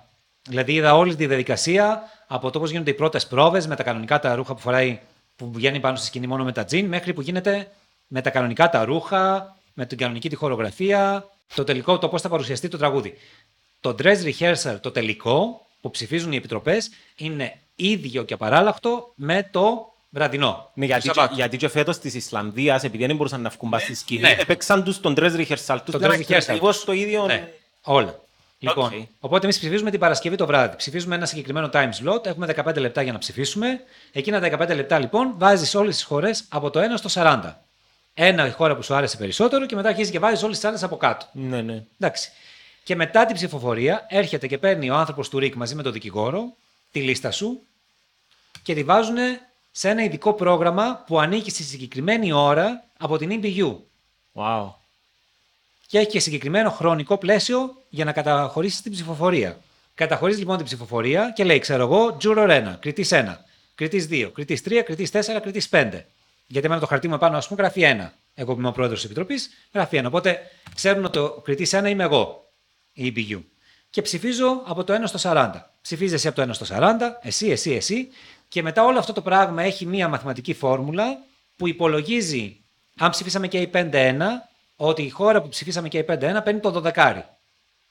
Αν αυτή τη χώρα την ψήφισα εγώ 1, εσύ την ψήφισες 3, εσύ την ψήφισες 4, εσύ την άλλος 5, έρχεται και μετά πρέπει να βάλει ότι θα δώσει το 12 η χώρα που πήρε τα περισσότερα από τους, ψηλά- τις πιο ψηλές κατατάξεις από τους 5 κριτές. Ναι, ναι. Κατάλαβες πώς; Και βγαίνει έτσι το 12. Οκ. Εάν παράδειγμα βγει ότι δύο χώρες έχουν ακριβώς ισοψηφίσει στη φόρμουλα, εκεί έρχεται ο πρόεδρος και αποφασίζει πού θα πάει το 12. Μπορεί να μην είναι οι δύο πρόεδροι, μπορεί να πιάσαν... Παράδειγμα λέω τώρα, έτσι. Ναι, Ω, εκείνη τη χρονιά δεν υπήρχε περίπτωση να Στη πιέτε το χρονιά, για που την Ελλάδα ήμουν γιατί εγώ, έχει χάλια το στη τραγούδι. χρονιά που ήμουν εγώ, υπήρχε ένα θέμα με την κατάταξη με την 11η και την 11η χώρα. Α, Δηλαδή, Οκ. στη σειρά κατάταξης, που δεν παίρναν όμως ψηφό, δηλαδή δεν πήρε κάποια από τις δύο χώρες ψήφο από εμάς, αλλά έχει σημασία ότι πρέπει όλες οι χώρες να έχουν μια σωστή κατάταξη. Γιατί μπορεί εμείς να ήταν 10-11, αλλά μπορεί ας πούμε από άλλες χώρες δεν ξέρω τι να έχει συμβεί. Οπότε εκεί έπρεπε να περιμένω εγώ, να, όχι εγώ, να περι- περιμένουμε όλοι να επικυρωθούν τα αποτελέσματα, να δούμε αν δεν υπάρχει ισοψηφία. Υπήρχε ισοψηφία, ήρθα εγώ, αποφάσισα ποια χώρα θα είναι δέκατη, ποια χώρα θα είναι ενδέκατη. Και μετά στο τέλος, ας πούμε, μας είπαν ότι, οκ, τώρα είστε ελεύθεροι, μπορείτε να φύγετε. ξέρω εγώ μπορεί να το πήραν και αμέσως και χώρες άσχετες, ξέρω εγώ, Ουκρανία και Οτιδήποτε, το ναι. Αζερπαϊζάν. Ναι. Εντάξει, με Έτσι, φεστιβάλ, λοιπόν, δεν μου θες κοιό. έτσι γίνεται η Το τραγούδι της ψηφοφορία. Ουκρανίας. Τε μου. Δεν μπορούσε το τραγούδι της Ουκρανίας, δεν κατάλαβα να μου θέλει να πεις. Εδώ κανένα παράδειγμα ε, γενικό, απλά Αρχές, ήταν είμαι, αρχές είμαι του γενικός Αγίου. κατά της Ουκρανίας στη Eurovision γιατί έσπασαν τα νεύρα μου που κερδίσασαν το Με τη Σβετλά... Τζαμ- Τζαμάλα. Ναι, αλλά εντάξει, κέρδισαμε τη Τζαμάλα. Ποιος θυμάται το τραγούδι της Τζαμάλα, όλοι θυμάνε τη, τη, Τι- Βε- τη, τη Βερδούσκα. Τη- τη- Τη Σέρκα και Ε. και η Ντάμι της Αυστραλίας ε, που κατά την άποψη τη δική μου έπρεπε να κερδίσει. Εκλέψαν της το το βραβείο. Ε. Ήταν τέλεια. Εντάξει, ε, ε, θα ανοίξουμε τη Εντάξει, συζήτηση ναι. τώρα γιατί δεν τα πάνε άλλο μια ώρα. Ναι. Οπότε έτσι γίνεται η ψηφοφορία, φίλε Δημήτρη. Τελεία. Είδες που Φυσικά δεν είναι κάτι και που δεν όχι. ξέρεις. Φυσικά και όχι, οι ερωτήσεις απλά πολυνίσκουν, αλλά να σας αφήκουν να το κλείσει, γιατί ναι. Με αυτά και λύσαμε και τις απορίες του Δημήτρη. Ευχαριστώ πάρα πολύ, Αντρέα. Πάρα πολύ. Εγώ ευχαριστώ, ήταν το παρθενικό μου podcast. Ε, Είναι η πρώτη φορά που είμαι σε και ίσα- podcast. Και ίσα νότερα. ε. Δεν ήξερα, αλλά σου πω πάνω σε δύσκολο. Λαλής. Άμα κάνω, κοίταξε, άμα κάνω και εκπομπή στην τηλεόραση αυτή τη σεζόν, κάνω και τους μονολόγους στη σελίδα να κάνω και podcast. Μπορεί. Μπορεί, μπορεί ο μονόλογος να είναι και podcast. Ναι, Δεν μπορεί. ακριβώς. Ναι. ακριβώς. Ε, Κάμνει το, ο, αν δεν κάνω, ο Μάικ Χάτσι Μάικ. Νομίζω τέλειωσε τώρα το Daily Ναι. Chofta. Το οποίο φτιάχνει και κάνει έτσι ένα μικρό σχόλιο για την ημέρα. Μπορεί να πάει πέντε λεπτά, μπορεί να πάει ένα λεπτό, μπορεί να πει ένα ανέκδοτο, μπορεί κάτι. Ναι. Ε, Κάμνει το καθημερινά. Ονομάζεται The Daily Chofta. OK. Ακόμα το έχει μες στο Spotify. Ε, Αυτά, εγώ ικανοποιήθηκα. Ε, θέλω να πω, δάμε και που λαλώ πάντα, ότι αν το είδετε, τούτο, αν αντέξετε στο τέλος και είδετε την εκπομπή, ε, Καλή υπομονή. ε, είσαστε, νη- όχι, δεν είσαστε ήρωες. Ήρωες.